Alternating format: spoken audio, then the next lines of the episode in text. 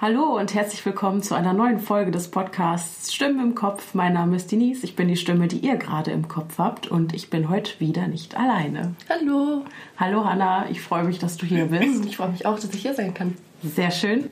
Wir haben heute ein ganz spezielles Thema, was auch häufig angefragt wurde. Und zwar ist es so, dass Hannah Gender and Diversity studiert hat. Mhm. Was ist das? Das ist quasi Soziologie und Psychologie bezogen auf Gleichstellung und Integration.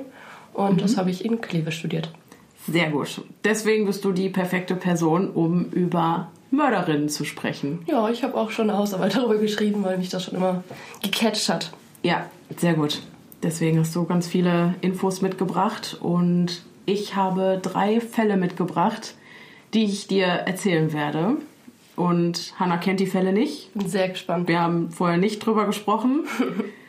und reden dann ein bisschen über die Fälle und von Hannah kriegen wir dann noch zusätzliche Informationen rund ums Thema, wenn Frauen morden. Bevor wir mit dem Fall starten, möchte ich eine kleine Triggerwarnung aussprechen.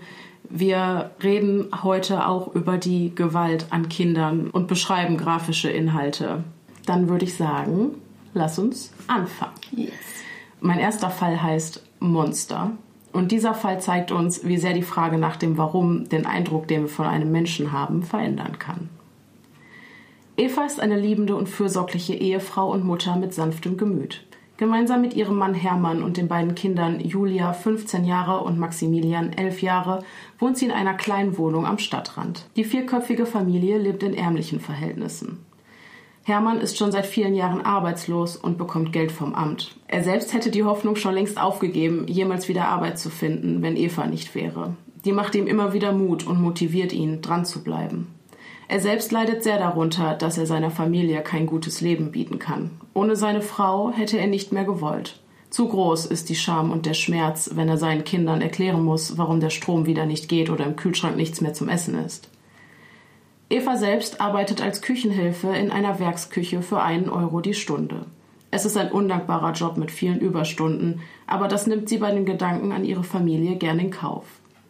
Seit ihrer Anstellung vor zwei Jahren können wenigstens die laufenden Kosten gedeckt und ausreichend Essen gekauft werden. Alles, was Eva verdient, investiert sie in das Glück ihrer Kinder. Hermann bewundert das gütige und selbstlose Wesen seiner Frau. Einmal, als sie zu Weihnachten wieder mal keinen Strom hatten, schickte sie ihn und die Kinder mit einem Vorwand vor die Tür. Als sie die Wohnung wieder betraten, war das Wohnzimmer hell erleuchtet. Überall standen Kerzen und Geschenke gab es auch. Eva hatte für die Kinder Spielsachen aus alten Stoffresten genäht. Für Hermann gab es eine Flasche von seinem Lieblingsbier und edlen Nougat. Ihre Familie ist für Eva die Welt. Um sie zu schützen, würde sie alles tun. Es ist drei Uhr nachts, als Eva von dem unerträglichen Stechen in ihrem Unterleib aus dem Schlaf gerissen wird. Der Schmerz ist unerträglich. Sie drückt ihren Kopf in das Kissen, damit die qualvollen Laute, die sie von sich gibt, ihren Mann nicht wecken. Unter keinen Umständen darf er wach werden, nicht ausgerechnet jetzt. Während sie darauf wartet, dass der Schmerz endlich nachlässt, gehen ihr die unzähligen Versuche durch den Kopf, die sie unternommen hat, um das Ding in ihrem Bauch wegzumachen. Stricknahlen, vaginale Einläufe mit heißem Wasser, nichts hatte geholfen. Es blieb in ihr drin, lebendig. Und jetzt will es raus.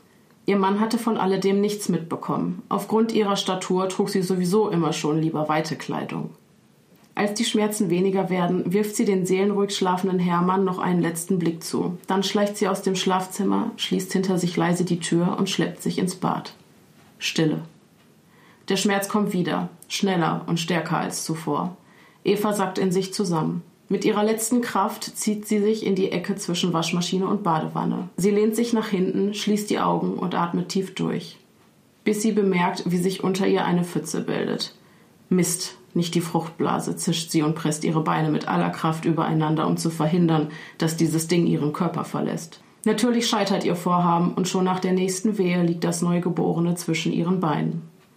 Aber das Gefühl der Erleichterung, es überstanden zu haben, ist nicht von langer Dauer. Das Ding bewegt sich. Es lebt. Es darf nicht schreien, sonst weckt es die anderen. In ihrer Panik greift Eva nach dem Bartvorleger und drückt ihn auf das kleine Gesicht. Dabei denkt sie nicht im geringsten daran, dass sie ein wehrloses Baby tötet und ein gerade begonnenes Leben beendet. Keine Schuldgefühle, keine Reue. Für sie gilt nur, so ein Kind, das darf man nicht haben. Als das Strampeln aufhört und sich das Neugeborene nicht mehr regt, sackt sie erschöpft in sich zusammen. Immer noch Stille. Eva verspürt erneut Erleichterung und dieses Mal hält sie an. Drei Minuten vergehen, bis sie ihre Augen wieder öffnet und auf den Boden unter sich schaut. Ich muss sauber machen, denkt sie sich. Ihre ersten Versuche aufzustehen scheitern. Als es ihr schließlich gelingt, wankt sie auf wackeligen Beinen in das Zimmer ihres schlafenden Sohnes und nimmt seine Reisetasche vom Schrank, in der sie das in die Badematte gewickelte Baby verstaut. Die Tasche stellt sie zurück auf den Schrank. Zurück im Bad wischt sie Blut und Fruchtwasser vom Boden, säubert ihr Nachthemd und sich selbst. Dann legt sie sich zurück zu Hermann ins Bett und fällt sofort in einen tiefen, erholsamen Schlaf. Als der Wecker am nächsten Morgen klingelt, fühlt sie sich gut, vielleicht nur etwas schlapp. Das, was letzte Macht war, hat sie längst verdrängt. Wie jeden Morgen steht sie auf, kocht Tee und deckt den Frühstückstisch. Als sie das Kinderzimmer betritt, schweift ihr Blick nur kurz zu der Reisetasche auf dem Schrank. Aufstehen, ihr Schlafmützen, flüstert sie und weckt ihre beiden Kinder mit einem zärtlichen Kuss. Als Julia und Maximilian aus dem Haus sind, weckt sie auch ihren Mann. Eigentlich müsste er nicht so früh aufstehen, aber es ist ihr wichtig, dass Hermann sich gar nicht erst an das Nichtstun gewöhnt. Nach einem gemeinsamen Frühstück macht auch sie sich auf den Weg zur Arbeit. Der Tag vergeht wie im Flug, keine Unregelmäßigkeiten. Für Eva ist wieder Alltag eingekehrt. Erst nach zwei Tagen denkt sie erstmals wieder an das Ding in der Reisetasche.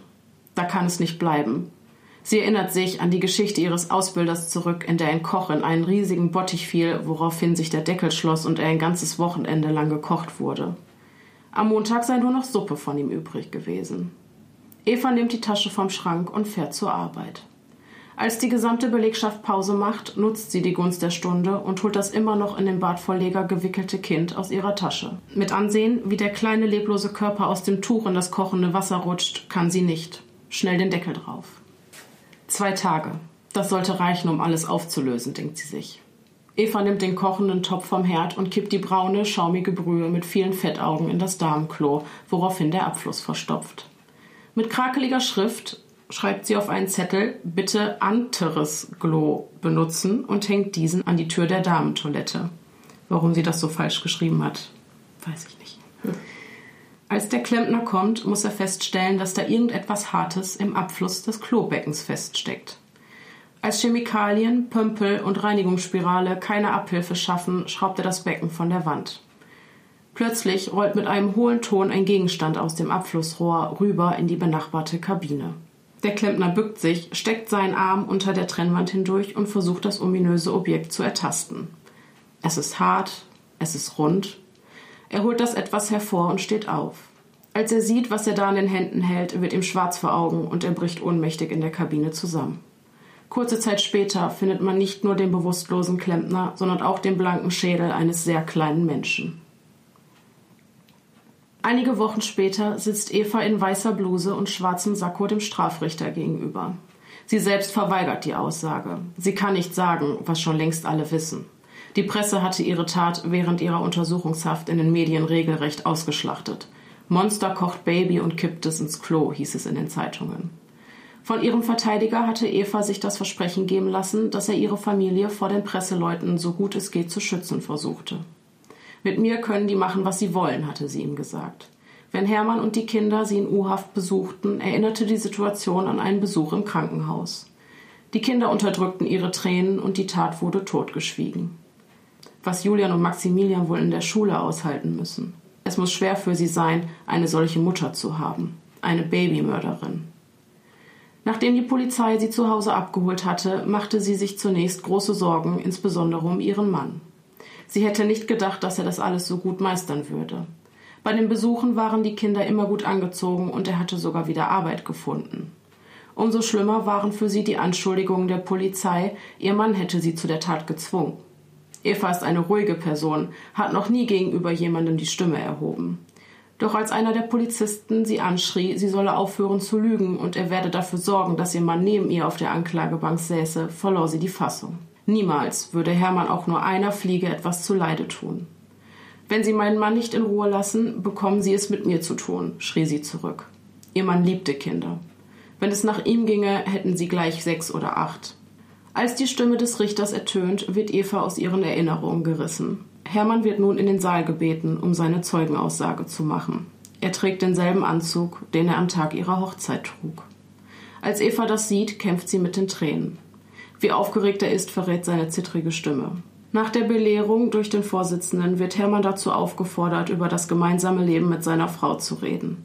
Er erzählt vom Kennenlernen, der Hochzeit, berichtet freudig über die Geburt der beiden Wunschkinder und von den anhaltenden Geldproblemen. Unter Tränen gesteht er dem Richter, dass Eva die Familie mit ihrer bedingungslosen Liebe zusammengehalten habe und dass er sich, wenn sie nicht wäre, wahrscheinlich schon längst das Leben genommen hätte. Auch einen Brief, in dem sich die Kinder an das Gericht wenden, trägt er vor. Hohes Gericht, Euer Ehren. Wir sind Maximilian und Julia, elf und 15 Jahre alt. Eva ist unsere Mama. Wir wissen, dass unsere Mama etwas ganz Schreckliches gemacht hat und dass sie im Gefängnis bleiben muss, weil sie unseren Bruder getötet hat. In den Zeitungen standen ganz viele schlimme Dinge über unsere Mama, zum Beispiel, dass unsere Mama ein Monster wäre. Unsere Mama ist kein Monster. Sie ist die beste Mama, die es gibt. Sie war immer für uns da und für unseren Papa. Unsere Mama hat alles gemacht, damit es uns gut geht. Wir hatten kein Tamagotchi und keine Carrera-Bahn. Klar waren wir oft traurig, dass wir so arm sind. Aber die Liebe unserer Mama hatten wir immer. Jeden Tag. Sie hat uns nie enttäuscht, nie ein Versprechen nicht gehalten. Und je älter wir werden, umso mehr wissen wir, nur darauf kommt es an. Wir haben Mama unendlich lieb und sie braucht sich keine Sorgen zu machen, dass sich das ändert. Maximilian und Julia. Sichtlich berührt, aber immer noch ratlos und im Dunklen tappend, fragt der Vorsitzende gezielt nach den Vorkommnissen der letzten Monate.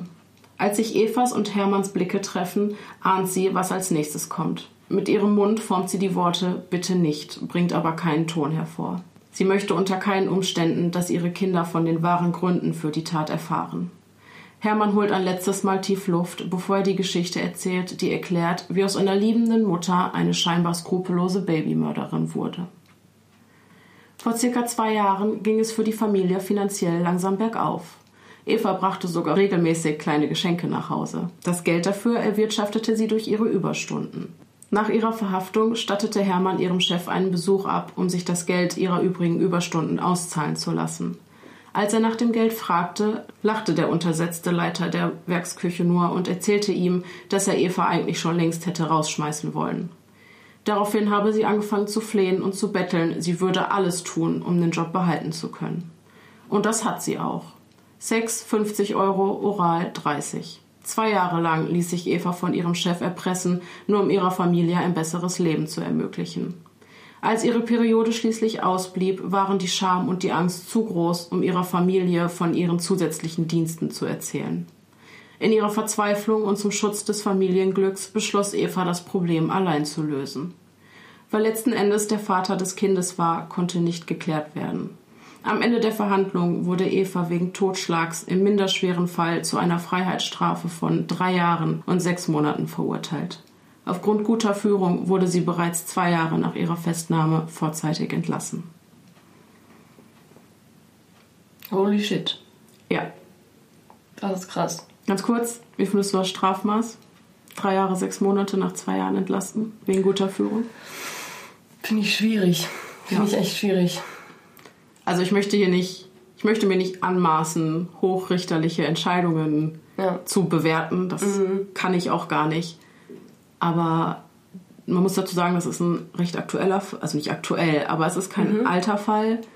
Und ich meine, es hätte so viele alternative Möglichkeiten gegeben. Abtreibung, Adoption, Ja. Babyklappe. Das stimmt. Was auch Es immer. gibt, gibt ja auch genug Hilfsorganisationen, Ja. die einen unterstützen bei so Lagen und auch dann nicht zu der Familie gehen und das verraten oder so, wenn die das geheim halten wollte. Ja. Ja, finde ich super schwierig. Also grundsätzlich bei Strafmaßen bin ich mir immer super unsicher. Ja. Weil man ist ja auch nicht, nicht objektiv.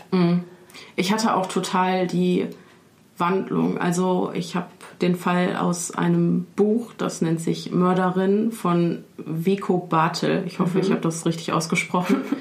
Alle Fälle, die ich heute vortrage, sind aus diesem Buch. Der ist nämlich Strafverteidiger und hat diese Mörderin vertreten vor Gericht. Ah, okay. Und ähm, in seinem Buch schildert er erst die Tat und vor allem auch die ja, Beseitigung des toten Körpers. Und ich war so angeekelt und Ja. so entsetzt.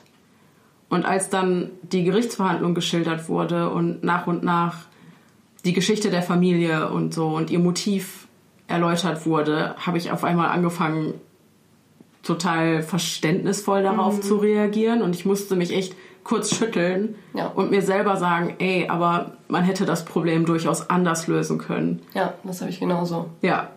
Man ja. kann sich in ihre Notsituation schon irgendwie hineinversetzen, aber dass man dann halt so damit umgeht, ist schon. Ja. Ja, Die lebt weiterhin mit ihrer Familie zusammen und krass. Ende gut, alles gut, ne? Das heißt, der Mann hat ihr auch verziehen, dass sie. Ja, der hat das von Anfang an, hat ihr das nie zum Vorwurf gemacht. Das ist schon krass. Ja, der Also- war nicht. Er, Im Gegenteil, er, der hat sich ja selber totale Vorwürfe gemacht, dass er durch seine Unfähigkeit, die Familie ernähren Ah, zu okay. können, also in diese Situation überhaupt gebracht hat. Ne, Wenn er Arbeit gefunden hätte und mehr Geld verdient hätte und alles, dann wäre sie nie in diese Situation gekommen, dass Ja. sie das hätte machen müssen. Ja, gut, das ist schwierig, ne? Ja, ist halt auch so typisch dieses, ähm, dieses Bewusstsein des Mannes, dass man der Ernährer sein muss. ja, Und das ist halt Das. Mhm. immer noch so, teilweise. Und ähm, es ist auch immer noch so, dass, dass die Frau quasi immer noch ja, die Last tragen muss, in Anführungszeichen Last, Mhm. ähm, die Kindererziehung und so weiter zu übernehmen, hauptsächlich. Mhm. Das heißt, das Kind war von dem Chef. sehr wahrscheinlich. Ach so, es, aber konnte, es konnte nicht mehr festgestellt werden Aha. hinterher. Aber das war ihre Vermutung. Ja, das war ihre Befürchtung. Okay. Ist halt Aber naheliegend. ein Jahr ist schon dann letztendlich nur im Gefängnis zu sitzen. Zwei Jahre. Zwei Jahre. Ja, drei, also Ach so, ich dachte, drei Jahre war. drei Jahre waren angesetzt Mhm. und nach zwei Jahren wurde sie vorzeitig entlassen. Ja, das ist schon krass. Gut, das Einzige, was die Auswegslosigkeit von ihr so ein bisschen, ja, verständlicher macht, in Anführungszeichen, ist, es ist ja so, dass die Krankenkasse nicht jede Abtreibung einfach so bezahlt.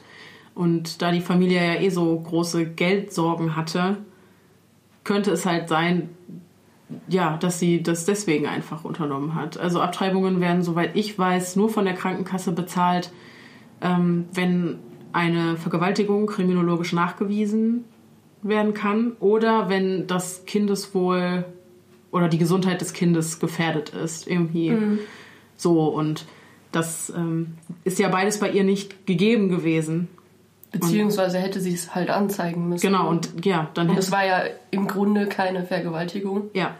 Es war eine Erpressung, also grenzwertig. Ja, ja, nur sie klar. Mhm. hätte es erstmal zur Anzeige bringen müssen. Ja, und es gibt zwar auch die Möglichkeit der Kostenübernahme in besonderen Fällen, aber Das hätte sie dann, ne, dann hätte sie Ja. das Ganze nicht verschweigen können. Und das war ja das Wichtigste, dass ihr Mann und ihre Kinder nicht das Bild verlieren, was sie von ihr Mhm. haben.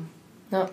Das ist so der einzige Grund, der mir einfällt, warum sie nicht an eine Abtreibung gedacht hat oder so. Mhm. Es kann natürlich auch sein, dass ihr viel zu spät aufgefallen ist, dass sie schwanger ist. Das kann auch sein, ja. Ne? Warum wir mit dem Fall angefangen haben, ist ja, weil es sich dabei um einen Kindsmord handelt und das ist tatsächlich die häufigste Tötung, die durch Frauen verübt wird. Es ist halt auch hauptsächlich so, dass ähm, Frauen morden, um Problemen aus dem Weg zu gehen. Also das ist deren Problemlösungsstrategie in dem Fall und gar nicht aus ja, Mordlust oder sonstigem. Bei Kindsmord ist auch überwiegend die, ähm, die Mütter sind meistens die Täterin. Mit 56,5 Prozent sogar. Und Männer? Nicht so? Also die. Nee, überhaupt nicht. Nee. Also drei Viertel der Kindstötungen werden durch die leibliche Mutter verübt. Bei Männern ist das ja eher selten. Ja, aber hier im Fall war es ja auch so. Ne? Das war ihre Strategie, ihr Problem zu lösen. Eine Sache, ne, das hat sie zu ihrem ganz eigenen Problem gemacht. Hat nicht drüber sprechen wollen. Keine Hilfe. Das verstehe ich nie. Ich verstehe es auch nicht. Also, dass man Keine sich Ahnung. keinem Menschen anvertrauen kann. Nee. Nicht mal irgendwelchen professionellen Hilfsstellen. Es war so Ja unangenehm. gut, das, da ist die meistens die Hürde ein bisschen größer. Da Ja. trauen sich halt auch viele nicht, aber der Partner oder eine Freundin Mhm. oder die Mutter. Ja, okay, ich kann schon verstehen, dass es ihr schwer gefallen wäre, Ja, gut. ihrem Ja, Partner ja, zu sagen. Ne? Ja, stimmt. übrigens liegt hier in unserem Fall ein Neonatizid vor. Das ist die Tötung eines Kindes innerhalb von 24 Stunden nach der Geburt. Von einem Infantizid spricht man dann in einem Alter von einem Tag bis zu einem Jahr. Und der Filizid liegt bei einer Tötung von Kindern mit einem Alter von über einem Jahr vor. Wie sieht es denn mit den Motiven für eine Kindstötung aus? Ja, die meisten Motive bei Kindstötung sind wohl ähm, die Tötung in Kombi mit ähm, Suizid. Da glauben die Eltern oder die Mutter in dem Fall, dass sie sie vor irgendwelchen vor irgendwelchem Leid beschützen müssen, ob das jetzt ein realer oder ein imaginärer ist. Ach so. Es gab ja auch mal diesen Fall, wo in dem Fall ein Vater seine ganze Familie umgebracht hat, weil er dachte, ähm, der hat seinen Job verloren und dachte, die Familie wird dann nicht mehr glücklich und deswegen so, nimmt ja. er sie lieber mit. Okay. Das ist auch ein bisschen sehr Ja. selbstzentriert, Ja. diese Ansicht. Ähm, dann natürlich unter Einfluss psychotischer Symptome Mhm. oder halt ein ungewolltes Kind. Ist halt auch meistens Trifft so. zu. Mhm. Ja. Oder halt unbeabsichtliche Tötung bei körperlicher Misshandlung. Das kommt auch sehr Diese oft vor. Schüttelkinder und Zum so. Beispiel, ja. Oder Rache am Ehepartner. Aus Rache am Ehepartner tötest du das gemeinsame Kind? Wow, Ja. das ist Ich heftig. glaube aber, das ist nicht so oft. Nee, habe ich, beziehungsweise also habe ich noch nie was von gehört, irgendwie bisher. Ich auch nicht. Krass. Meistens sind auch die Opfer weiblich. Also die Kinder sind meistens weibliche. Liegt das denn daran, also es werden doch mehr Mädchen geboren als Jungen geboren werden. Lässt sich das vielleicht damit begründen? Das weiß ich nicht, aber es ist oft äh, in patriarchalischen Strukturen und Kulturen so, dass Frauen halt weniger wert sind. Ah, und ähm, ja. in ganz vielen Ländern. also das sind jetzt, ist jetzt international Genau. gesehen. Okay. Und die meisten, aber ich denke, dass auch hier sehr viele noch sagen, ich will einen Sohn und keine Tochter. Ja. Und äh, dass Männer halt immer noch ja, mehr Wert haben bei vielen Mhm. Menschen. Und das, ich denke, daher sind die Kinder, also die Opfer grundsätzlich eher weiblich, mehr weiblich. Mhm. Ja, Interessant. ja und ähm, Kriminologen sprechen auch von Tatgelegenheitsstruktur bei Kindsmorden. Das heißt, wenn du mit etwas sehr viel zu tun hast und das belastend oder frustrierend sein kann, ist die Wahrscheinlichkeit, dass man äh, Aggression auslebt, einfach höher. Und es kann ja sehr viel Stress bereiten. Ja, natürlich. Die schreien, du hast Schlafmangel, Genau. du kannst dich eigentlich gerade in den ersten Monaten, also ich bin keine Mutter, aber was Ja. man so mitkriegt, man kann sich in den ersten Monaten um nicht viel anderes kümmern als um ne, dieses Ja. kleine Wesen, Meine Eltern sagen auch immer, das ist das Schönste und Schlimmste, was mir passieren kann. Gleichzeitig. ein Kind zu kriegen. Mhm. Oder Kinder zu haben. Wahnsinn. Und Das ja. kann ich mir auch gut so vorstellen. Ja, also es glaub ist ich auch. wunderschön, aber auch super schlimm. Manchmal. Ja. Ich glaube halt, wie gesagt, gerade in der Anfangszeit, du wirst dann irgendwas reingeworfen, auf das du dich gar nicht vorbereiten kannst. Mhm. Und natürlich bist du überfordert. Und dann kommen häufig bei Frauen ja auch noch diese Wochenbettdepressionen hinzu oder so durch Ja. diese extremen Hormonschwankungen. Mhm. Da habe ich auch schon häufig von gehört, dass gerade in dieser Zeit Frauen auf einmal, selbst Frauen, die immer stabil waren eigentlich, dass gerade in dieser Zeit bekommen die auf einmal Suizidgedanken oder eben Mhm. Gedanken, sich und das Kind umzubringen oder die Familie zu verlassen. Ja. Ne? Irgendwie sowas. Ja, Wochendepressionen, da kann jeder von betroffen sein. Mhm. Man kann aber auch quasi damit umgehen. Man kann Natürlich, sagen natürlich. sagen, mir geht's nicht gut, ich will das Kind gerade nicht sehen oder sonstiges. Klar, auch da gibt es Hilfe. Ja, absolut. Und da kann ich auch nur jedem empfehlen, die in Anspruch zu nehmen. Und sich nicht schlecht zu fühlen, wenn Nein. man solche Gefühle Nein, das ist das Normalste der Welt. Da kann man hat. Ja, selber nichts gegen tun, da hat man keinen Einfluss drauf. ja. Manchmal macht der Körper einfach Dinge mit einem. ja. Da steckt man nicht drin. Also ich finde es faszinierend und ich glaube, dass der Aufschrei da auch immer so groß ist, wenn Mütter ihre Kinder umbringen. Mhm. So die Mutter schafft das Leben ja Ja. und nimmt das dann gleichzeitig wieder. Ja. Das ist halt irgendwie absurd. Aber da ist auch noch ein Mann, der dieses Leben mit erschafft. Ja, Setzt sich dann in diesem Augenblick ja über Mhm. diese Entscheidung hinweg. ja. Also ich glaube, Aber das ich ist selten in bin da Absprache. schon auch für Selbstbestimmung. Also wenn es jetzt Ja, zum auf Beispiel jeden Fall. Abtreibung geht, Ja. finde ich. Also klar, man sollte das besprechen, aber letztendlich ist es ihr die Entscheidung der Frau. Genau. Ja, sensibles The sen sensible Themen Ja, heute. auf jeden Fall. Ja, auch da ist jeder darf seine eigene Meinung haben. Das hat hier alles Fall. keine Allgemeingültigkeit, was Nein, wir heute sagen. nicht. Das ist immer Ansichtssache. Gerade Kindsmord wird ja total verrufen und weiß ich nicht. Und hier in diesem Fall war es halt auch so, also es stand beschrieben, dass die Presse sich darauf gestürzt hat Mhm. und die schlimmsten, reißerischsten Artikel geschrieben hat. Und ähm, als dann aber im Rahmen der Verhandlungen die Hintergründe ans Licht kamen, hat keine einzige Zeitung es für nötig gehalten, auf diese Hintergründe einzugehen. Ach, krass. Die wollten das so stehen lassen, dieses Bild vom Monster, Ja. was einfach irgendwelche Babys tötet. So, das finde ich schon verwerflich, muss ja, ich ganz absolut. ehrlich sagen. Also das ist ja grundsätzlich so, dass wenn eine Frau Täterin wird bei einem Mord, Mhm. das wird komplett zerrissen und das ist dann das Böse an sich. Mhm. Weil ähm, wenn eine Frau mordet, ist das ja erstens ungewöhnlich Mhm. und man fällt halt, oder diese Frau fällt halt aus diesem klassischen Rollenbild raus, der Ja. Mhm. fürsorglichen Mutter ähm, und ja, der ruhigen und nicht aggressiven. Bei Männern wird es ja oft schon erwartet. Also in Anführungszeichen, ja. aber es ist, man ist nicht überrascht, wenn da steht Täter. Also dann ist das. Nee. Von Männern wird ja auch ein gewisses Gewaltpotenzial angenommen, hingenommen. Ja. Und bei Frauen ist das halt dann sofort so, Gott, Wobei ich das auch ist ein Monster. Ja, wobei ich auch gelesen habe, dass äh, gerade jetzt, wenn wir über sexuelle Übergriffe reden oder so, dass ganz, ganz viele Männer, die von Frauen missbraucht werden, das überhaupt nicht als, äh, ja, als sexuellen Übergriff interpretieren, weil Frauen sind ja in Anführungszeichen keine Täter, weil es ja. Ja. eine Frau ist. Und demnach werden, glaube ich, also ist die Dunkelziffer an sexuellen Übergriffen zum Beispiel, die durch Frauen verübt werden, ich glaube, die ist so groß, einfach, Total. weil da ist ja auch viel Scham bei. Ist auch bei häuslicher Gewalt so. Da Ja. würde kein Mann äh, zur Polizei gehen und sagen, meine Frau hat mich geschlagen. Ja. Und das ist ein Problem. Ich finde, da will ich auch jeden immer ermutigen, dass die unbedingt auch sowas ernst nehmen müssen. Ja. Nur weil es eine Frau ist, die dich verprügelt, heißt es nicht, Ja. dass es nicht schlimm, weniger schlimm ist. Auch eine Und auch Frau, bei sexuellen genau, Übergriffen. auch eine Frau kann einen Mann belästigen. Ich habe auch Zahlen dazu. Es gibt genug Fälle, wo Frauen auch Männer vergewaltigen oder generell vergewaltigen. Ich habe ein bisschen geguckt bei der polizeilichen Kriminalstatistik von 2018, weil mich das auch immer interessiert, weil halt immer angenommen wird, dass Frauen nicht vergewaltigen können oder sonstiges. Und 2018 gab es 72 Fälle von Frauen, die vergewaltigt haben. Was ich schon, äh, also Ja. ich hätte es nicht so Hätte ich erwartet. auch nicht gedacht. Und ähm, auch sexueller Missbrauch an Kindern von Frauen gibt es 417 Fälle 2018. Boah, hätte ich nicht gedacht. Da muss man halt die, also die Dunkelziffer ist da wahrscheinlich sehr hoch noch. Ja. Hätte ich nicht ge mit gerechnet. ganz Nee, ehrlich. ich auch nicht.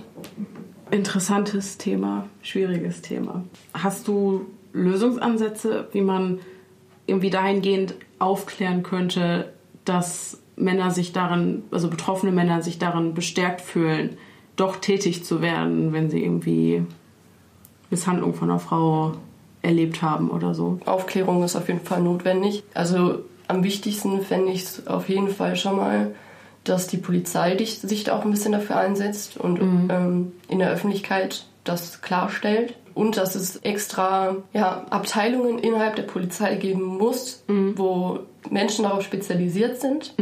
Weil ich habe von ganz vielen, also nur von Mädchen oder Freunden gehört, die etwas zur Anzeige bringen wollten, die dann nicht ernst genommen werden. Das ist ja leider super oft. so. Ja, weil die gehen dann da in, in, ins Präsidium und da sitzt dann halt irgendjemand, hört sich die Geschichte an, ist überhaupt nicht sensibilisiert für das Thema. Und ähm, die meisten zeigen es halt auch einfach nicht an, egal ob männlich oder weiblich. Und da muss halt einfach, ja, eine Abteilung, würde ich sagen, eingeführt werden. Ja. Und einfach generell mehr in der Öffentlichkeit darüber gesprochen werden. Mhm. Also mehr Präsenz. Mehr Dunkelziffern rausfinden, vielleicht anonyme Umfragen, wenn sich Stimmt. die Männer nicht trauen, damit Ja. man mal sieht, wie hoch das auch sein kann. Also es gibt ja Frauenhäuser, es gibt äh, den Weißen Ring und so weiter, vielleicht auch eine Organisation, eine neue, Mhm. die sich auch damit sehr groß beschäftigt. Stimmt, ne? als Mann wüsste man da echt gar nicht, Ja, wohin. vielleicht gründe ich einfach eine Organisation. Mach das. Gute Idee. Ja, hört sich eigentlich echt nicht schlecht an. Ja, also ich glaube, der Ansturm ist größer, als man denkt. Ja, und ich finde es halt schade, dass ich, was ich hasse am, oder hasse ist ein hartes Wort, aber was mich sehr stört am neuartigen Feminismus, ich muss sehr vorsichtig sein, weil ich weiß, das ist ein heikles Thema, aber ähm, dass Männer da so rausgelassen werden. Ja. Das klar, es gibt hauptsächlich Probleme in der weiblichen Seite, sage ich mal, aber es gibt auch Ungerechtigkeiten ja, in der ja, männlichen Welt. Ja. Und dass man einfach für beides Lösungsansätze findet. Mhm. Und dass im Feminismus muss man zusammenarbeiten. Das ist nicht nur Frauensache. Ja, man hat so ein bisschen das Gefühl, früher waren die Männer dran und jetzt sind die Frauen dran, genau. so ein bisschen. Ne? also zumindest thematisch oder vom ja, Fokus. Ja, klar. Aber auch Männer sollten Feministen sein oder sich damit beschäftigen. Mhm. Ich finde, das Wort kann man auch irgendwie umformulieren. Mhm. So. Also ich kenne viele Männer, die sagen, ich bin Feminist. Mhm. Weil das ist ja nichts Schlimmes, aber das Wort wird so zerrissen heutzutage oder teilweise auch missbraucht von ja, Radikalen. Ja, genau. Das war ein Beispiel für den Kindsmord, der häufigste Tötungsdelikt der Frauen. Was ist der zweithäufigste Tötungsdelikt bei Frauen? Hm. Der Giftmord. Und damit geht es jetzt weiter im zweiten Fall. Und der heißt Die Sirene von Odysseus. Alessia denkt nicht gerne an ihre Kindheit zurück. Ihre Vergangenheit hat sie längst hinter sich gelassen. Alle Erinnerungen und die damit verbundenen Gefühle wurden eliminiert, im letzten Winkel ihrer Seele sicher weggesperrt.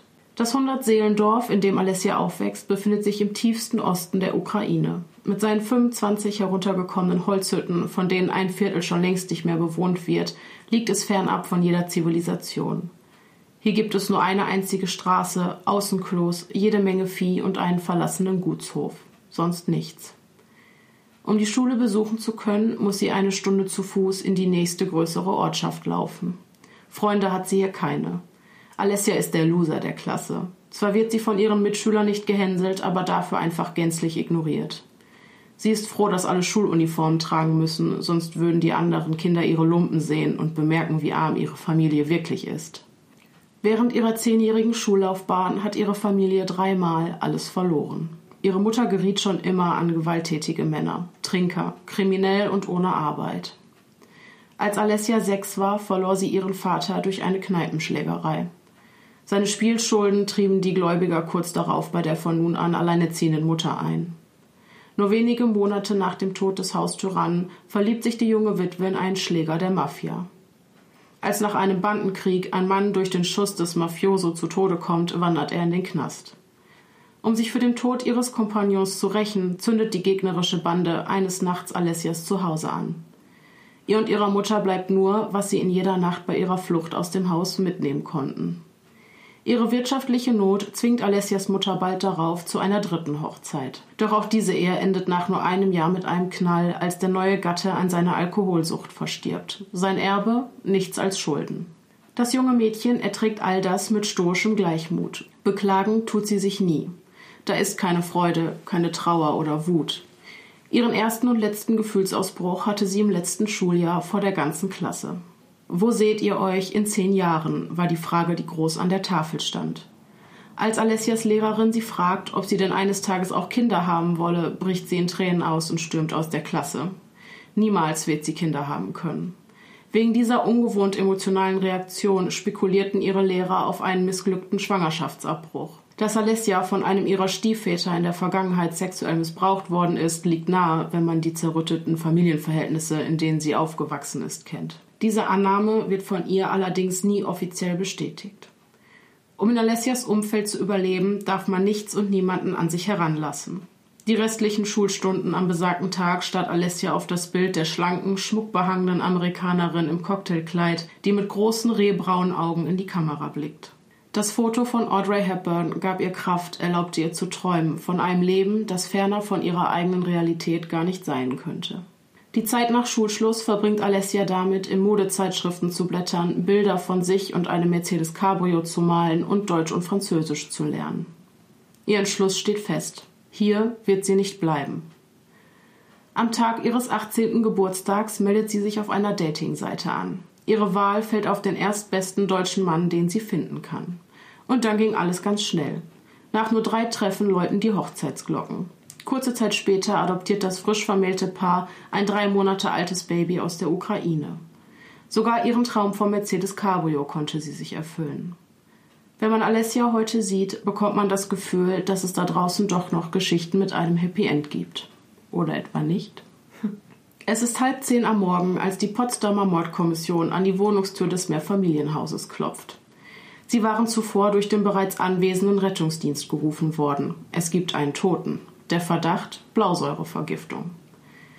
Es dauert nur wenige Sekunden, bis sich die Tür öffnet. Vor den Ermittlern steht nun eine junge Frau, etwa Ende 20, mit langen dunkelblonden Haaren. Mit der einen Hand hält sie ein Kleinkind auf ihrem Arm und mit der anderen eine gepackte Reisetasche. Ihr Gesicht wirkt unscheinbar und dennoch geht eine gewisse Anziehungskraft von ihr aus. Das akkurate Make-up, der Pelzmantel über ihren Schultern und der hochwertig funkelnde Schmuck zieht ohne jeden Zweifel die Aufmerksamkeit der Männer auf sich. In ihrem Gesicht lassen sich keinerlei Gefühlsregungen erkennen. Als die Ermittler die Wohnung betreten, fällt ihnen direkt die spärliche Inneneinrichtung im Kontrast zum sehr extravaganten Auftreten der jungen Blondine auf. Die Leiche des Ehemannes finden sie im Bad, vor dem Klo kniend und mit dem Kopf im Toilettenbecken hängend. Dem Notarzt erzählt die Witwe, dass sie gehört habe, wie sich ihr Mann im Bad übergibt. Das wäre aber nichts Ungewöhnliches, da er häufig unter Magenproblemen leide. Als er nach 20 Minuten das Badezimmer immer noch nicht verlassen hatte, wollte sie nach ihm sehen und fand ihn bewusstlos vor. Daraufhin rief sie den Notarzt. Auf die Frage, warum sich in der Toilette kein Erbrochenes befindet, entgegnet sie, dass sie den Geruch nicht ertragen konnte und instinktiv auf die Spülung drückte. Dass es sie offenbar nicht kümmerte, dass sich der Kopf ihres bewusstlosen Mannes währenddessen noch im Toilettenbecken befand, erklärt, wieso die Ermittler diese Frau untereinander von nun an nur noch die Eiskönigin nennen. Weiterhin fällt auf, dass die Dame es nicht für nötig hielt, in irgendeiner Form erste Hilfe zu leisten. Auch die Hochzeitsfotos in der Wohnung bestätigen den ersten Eindruck, den die Polizeivollzugsbeamten von der Ehefrau des Toten haben, denn sie sprechen Bände. Sie posiert wie ein Model, während er nur wie ein Schluck Wasser in der Kurve dasteht. Die Spurensicherung wird auf ein kleines Glasfläschchen aufmerksam, das neben einem halbleeren Wasserglas auf dem Esstisch steht. Dabei handele es sich nach der Aussage der Gattin lediglich um Pfefferminzöl, was ihrem Mann bei den Magenproblemen helfen sollte. Doch das toxikologische Gutachten und der Obduktionsbericht sind da anderer Meinung. Bei dem Inhalt handelt es sich tatsächlich um Blausäure, was den Verdacht, dass es sich hier nicht um einen natürlichen Tod handelt, bestätigt. Dazu passend konnte die Rechtsmedizin eine Blausäurevergiftung als Todesursache bestätigen. Da die Witwe auf ihrer Unschuld beharrt, liegt es nun an den Ermittlern herauszufinden, ob es sich bei dem Todesfall tatsächlich um Suizid oder doch um einen Giftmord handelt. Um mehr über das gemeinsame Leben des Paares herauszufinden, sprechen sie zunächst mit der Mutter des Toten. Von ihr erfährt die Polizei, dass die Ehe ihres Sohnes alles andere als harmonisch war. Ihre Schwiegertochter kümmerte sich weder um ihn noch um den Haushalt. Das konnte sie auch gar nicht, da sie schon immer viel zu sehr damit beschäftigt war, sein Geld auszugeben. Immer war sie unterwegs. Wo? Das wusste keiner. Sie lässt sich nicht einsperren, war die Antwort, die man bekam, wenn man sie nach ihren regelmäßigen Ausflügen fragte. In dieser Ehe hatte definitiv sie die Hosen an. Wenn etwas nicht nach ihren Vorstellungen lief, drohte sie mit der Scheidung. Er fügte sich ihrem Willen. Das Machtgefälle innerhalb der Beziehung zeigte sich nicht nur in Hörigkeit. Während er vor seinem Tod jeden Morgen in seinen 15 Jahre alten Polo stieg und zur Arbeit fuhr, unternahm sie eine Spritztour in ihrem Mercedes Cabrio. Doch am meisten litt er darunter, dass sie ihm bei jeder Gelegenheit seine Zeugungsunfähigkeit unter die Nase rieb. Das raubte ihm den letzten Lebenswillen. Suizidgedanken waren also durchaus in seiner Vergangenheit ein präsentes Thema gewesen. Um sich den Kindeswunsch doch noch zu erfüllen, entschied sich das Paar vor neun Monaten, ein kleines Mädchen aus der Ukraine zu adoptieren. Doch auch damit nahmen die ständigen Vorwürfe kein Ende. Damit seine Tochter für die Zeit nach seinem Ableben abgesichert ist, wollte er kurz vor seinem Tod die Bezugsberechtigung seiner Lebensversicherung von seiner Frau auf die Kleine umschreiben lassen. Nach dieser Umschreibung erhält das Kind im Todesfall des Vaters alles. Und bis es volljährig ist, hält das Vormundschaftsgericht die Hand drauf. Nach dem Gespräch mit der Mutter sieht also alles nach Selbstmord aus. Gegen die verwitwete Ehefrau haben die Ermittler nichts in der Hand, denn sie schweigt weiterhin. Bis ein Polizeibeamter auf Unstimmigkeiten auf den Kontoauszügen der Hinterbliebenen aufmerksam wird. Diese erhält nämlich monatliche Zahlungen von fünf unterschiedlichen Absendern, die alle mit dem Wort Unterhalt betitelt sind. Zweimal 500 Euro, einmal 600, einmal 750 und einmal sogar 1100 Euro. Das macht nach Adam Riese insgesamt eine Summe von 3450 Euro. Jeden Monat. Die Überweisungen sind an ein Sparbuch adressiert, das auf den Namen des Kindes läuft und auf dem sich mittlerweile eine fünfstellige Summe befindet. Das Geld stammt von einem Architekten, zwei Ärzten, einem Rechtsanwalt und einem Zahnarzt. Um der Sache auf die Spur zu gehen, statten zwei Ermittler noch am selben Tag dem Zahnarzt einen spontanen Besuch in seiner Praxis ab und erfahren von ihm Unglaubliches. Alessia Gruger ist seine Lebensgefährtin. Die beiden wohnen nur noch nicht zusammen, weil sie trotz mehrerer Besichtigungstermine noch keine ansprechende Immobilie gefunden haben. Weil sie so eine eigenständige Frau ist, hatte sie sich immer schon geweigert, zu ihm zu ziehen. Sie wollte einen kompletten Neuanfang. Da sie als Managerin einer französischen Modemarke mehrfach die Woche zwischen München und Paris pendeln muss, ist sie ohnehin selten zu Hause und mehr in der Luft als auf dem Boden. Für ihn wäre das nichts. Vor allem jetzt nicht, wo ihre gemeinsame Tochter auf der Welt ist. Er hatte ihr auch schon angeboten, die Kleine während ihrer Reisen zu sich zu nehmen, aber da sie keine Sekunde von ihrer Prinzessin getrennt sein will, lehnte sie dieses Angebot vehement ab.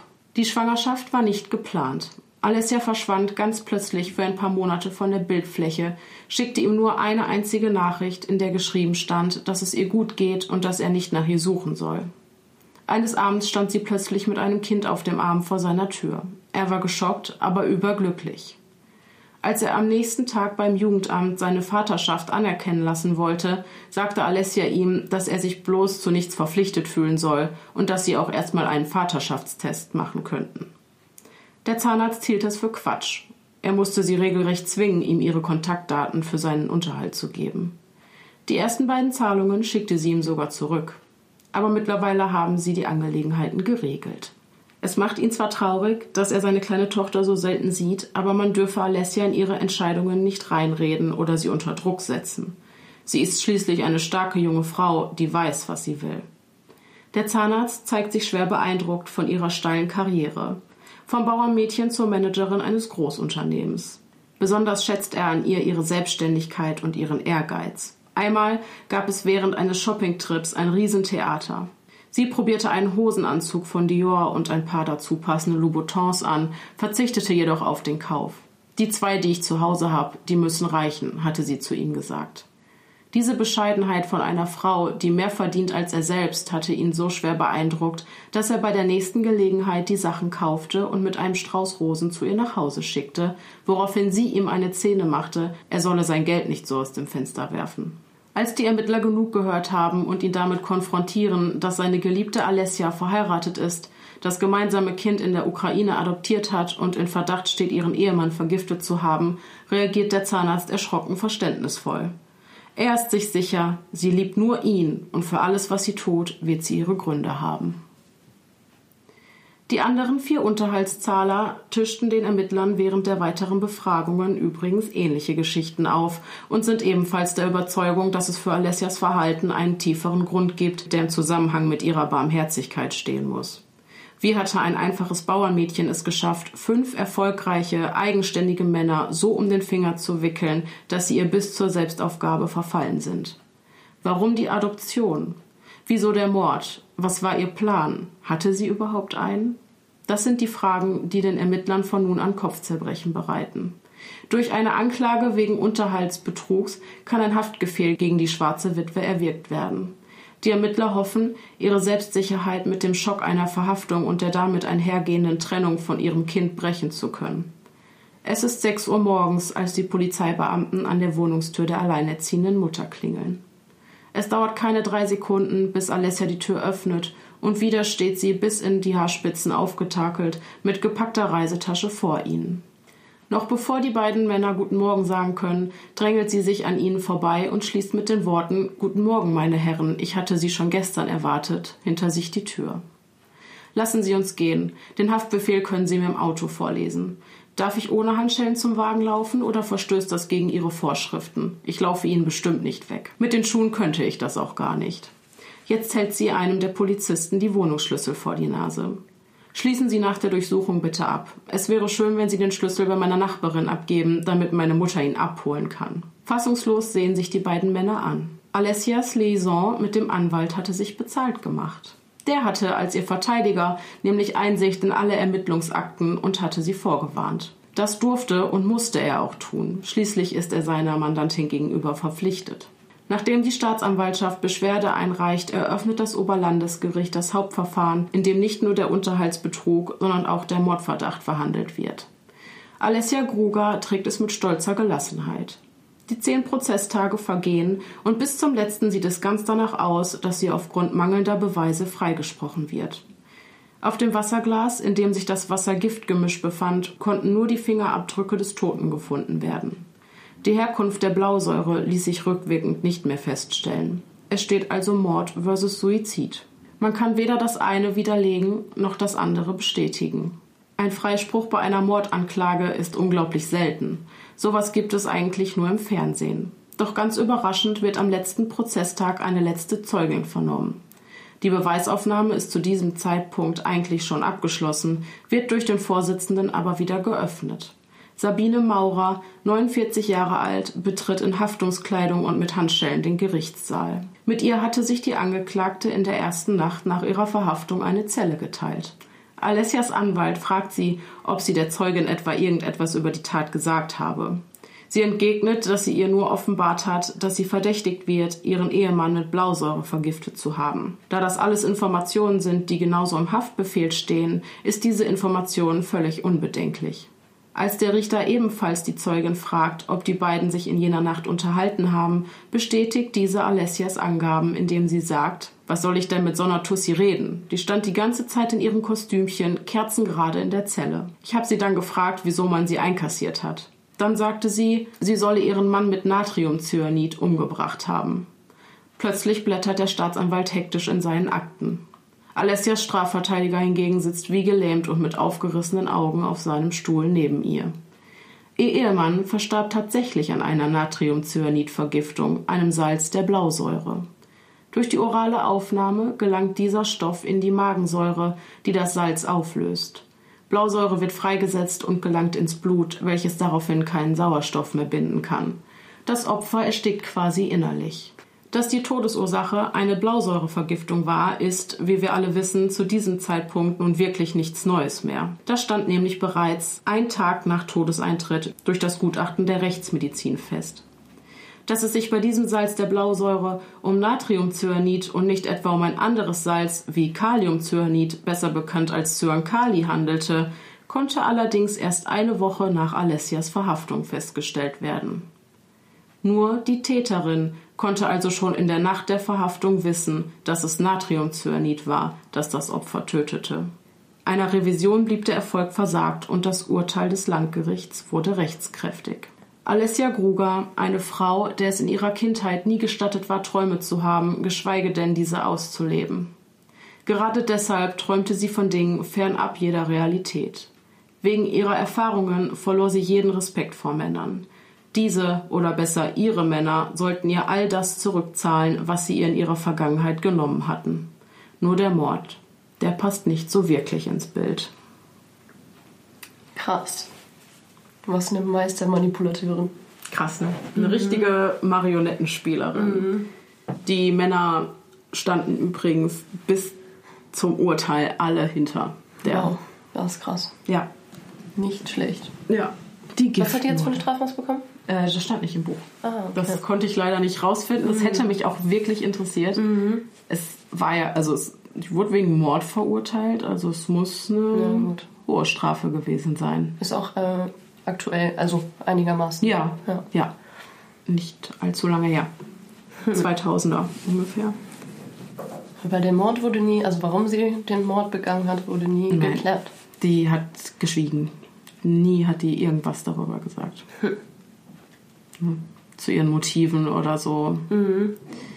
Ich denke, vielleicht war der Ehemann ja einfach im Weg. Also vielleicht hat er herausgefunden, dass sie Unterhaltszahlungen bekommt.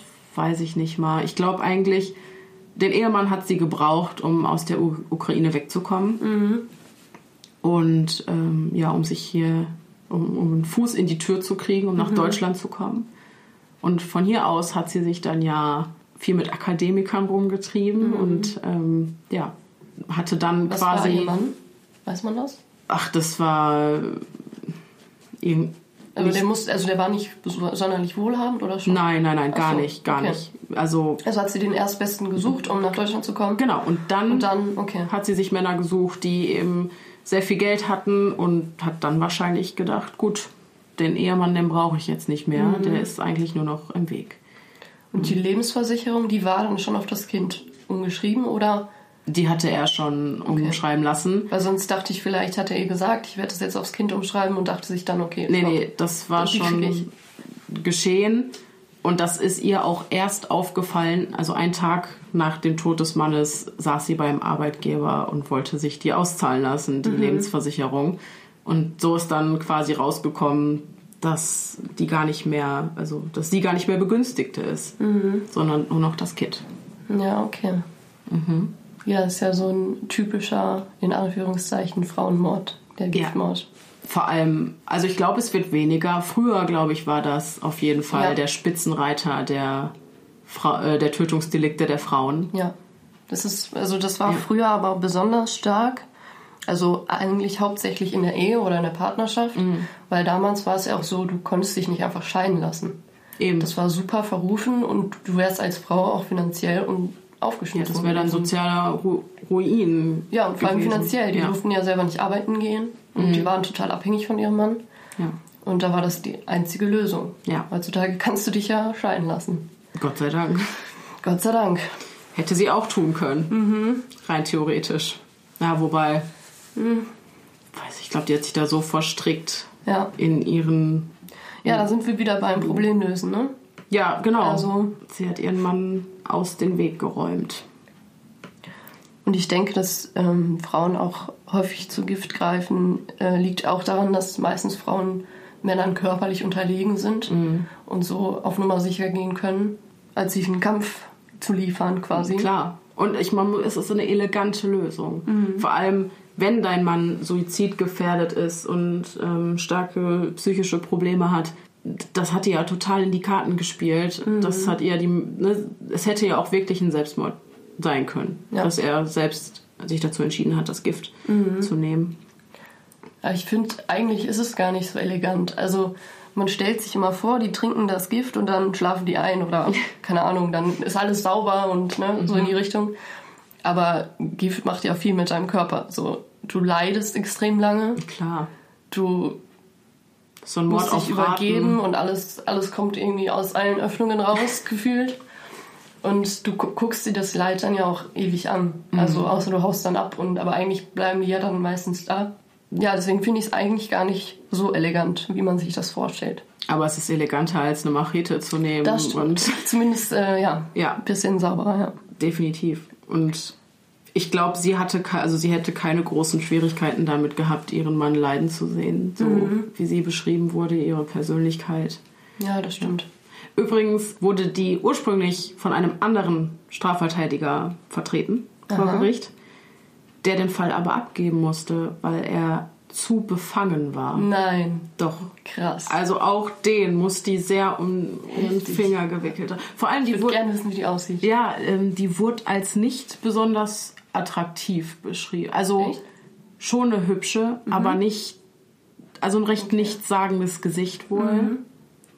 Ja. Krass. Aber irgendwie muss die was an ihrer Art gehabt haben. Und der Autor des Buches, wo ich den Fall her habe, also der tatsächliche Strafverteidiger, dann, der den Fall übernommen hatte, der hat halt das auch absolut bestätigt. Mhm. Er hat sich anscheinend nicht um den Finger wickeln lassen, aber konnte gut nachvollziehen, Ja, okay. dass ihr so viele Männer verfallen sind.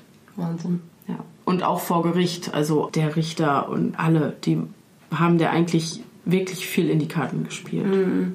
Nach seinen Schilderungen. Ja. Total faszinierend. Kannst du uns noch was zum Giftmord bei Frauen sagen? Früher war es halt auch einfacher für Frauen zu Gift zu greifen, weil Frauen ja in der Küche waren oder sich um äh, die Pflege gekümmert haben und so viel mehr wussten über Stoffe und Gifte, die es überhaupt gibt. Wussten daher einfach grundsätzlich mehr darüber Bescheid. Und auch die Gelegenheit, ne? Gelegenheit macht Mörder. Die Ganz bereiten genau. das Essen zu, servieren das ihren Ehemännern. Oder geben denen die Medizin und Ja. ja. Es ist halt auch oft so, ähm, dass Frauen Missbrauch erfahren haben jahrelang. Oft wollen die dann halt aus dieser Opferrolle ausbrechen und sehen dann die Tat als Befreiungsschlag. Es gab auch super lange keine Nachweismöglichkeiten. Deswegen ist das auch oft nicht aufgedeckt worden. Auch heute soll das noch schwierig sein. Wahnsinn, ne? Ob man das dann mit einer Krankheit verwechselt oder. Ne? Das finde ich halt auch krass. Also ich denke, dass das auch oft gemacht wird, weil man hofft, dass das nicht auffällt. Ja. Und ich habe immer so ein paar Gifttrends angeguckt. Ah, interessant. Das Und ist also- spannend. Ganz früher war es Arsen. Und Arsen kann man in vielen Lebensmitteln finden. Also natürlich in geringen Mengen, Mengen sodass es nicht giftig ist. Und höhere Mengen sind in Fisch und Getreide. Aber da kann es niemanden mit Fisch und Getreide vergiften. Nee. Ich denke, die werden das irgendwie extrahiert haben oder. Das ist voll die Wissenschaft. Ja. Ich bin leider naturwissenschaftlich nicht so begabt, deswegen kann ich das nicht so erklären, aber. Vielleicht ist das ja jemand von euch. Yes. Genau. Aber kocht keine Gifte. Bitte nicht. Ich würde jetzt auch Herstellung von Arsen googeln, aber hm, Ja, und erst 1836 wurde dann eine Nachweismethode gefunden. Dann kam nach dem Arsen, als dann die Nachweismethode gefunden wurde, wurde das natürlich weniger. Ähm, kam nach dem Ersten Weltkrieg, kam dann Thalliumsalze. Das war früher ein äh, Enthaarungsmittel, ach, wodurch äh, Männer ja weniger Zugriff hatten oder sich nicht damit beschäftigt ja. haben. Ja, fand ich auch irgendwie krass. Und ab 1947 kam dann das Pflanzenschutzmittel Parathion E E605. das kommt mir bekannt vor. Ja, das Ich ist glaube, doch in auch der das, letzten Folge, genau. Ja, Die Maria Veit hieß sie in meiner Folge. Hat das ja Stimmt. benutzt. Ja. Um sich auch aus ihren ja, schwierigen Beziehungen zu befreien. Und heute benutzt man eigentlich hauptsächlich Arzneimittel. Tatsächlich. Aber Naheliegend. gut, das ist ja eben. Ja. Kommt man leichter dran. Also ich glaube schon, dass da Maßnahmen ergriffen wurden in den letzten Jahren, um es schwieriger zu machen, aus irgendwelchen Mitteln, die im Supermarkt im Regal stehen, irgendwelche Absolut. Gifte extrahieren zu können oder Ja. so. Ne? Obwohl ich glaube, es gibt noch genug. So allein Rohrreiniger oder sowas. Ja, du musst es halt nur erstmal schaffen, dass das jemand konsumiert. Ist vor allem Rohrreiniger. das schmeckt man ja auch. Ne? Ich kann es ja auch so. Also ich habe ja äh, operationstechnische Assistentin gelernt und habe vor meinem Studium oder arbeite auch immer noch im Krankenhaus gearbeitet, im OP.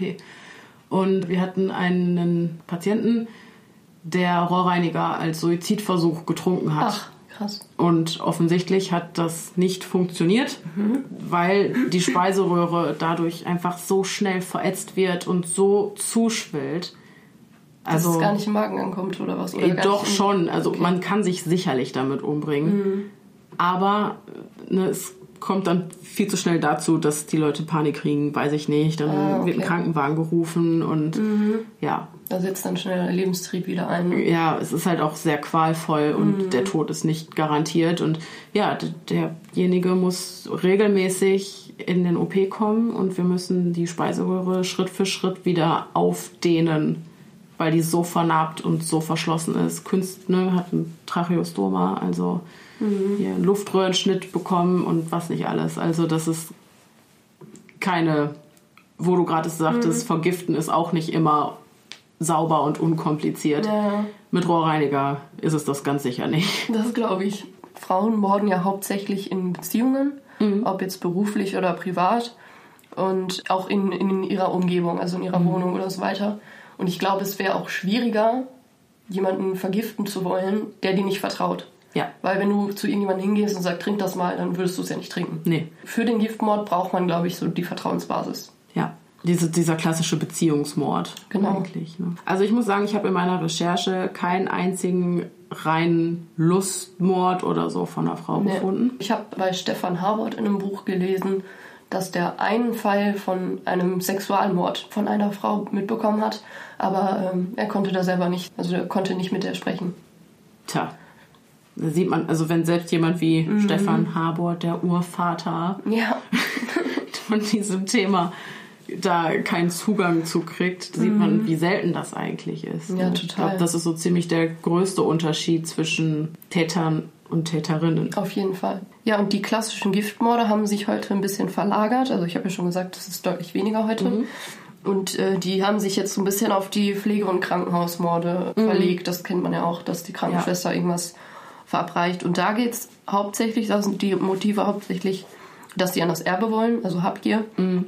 Oder Machtgefühl über Leben und Tod.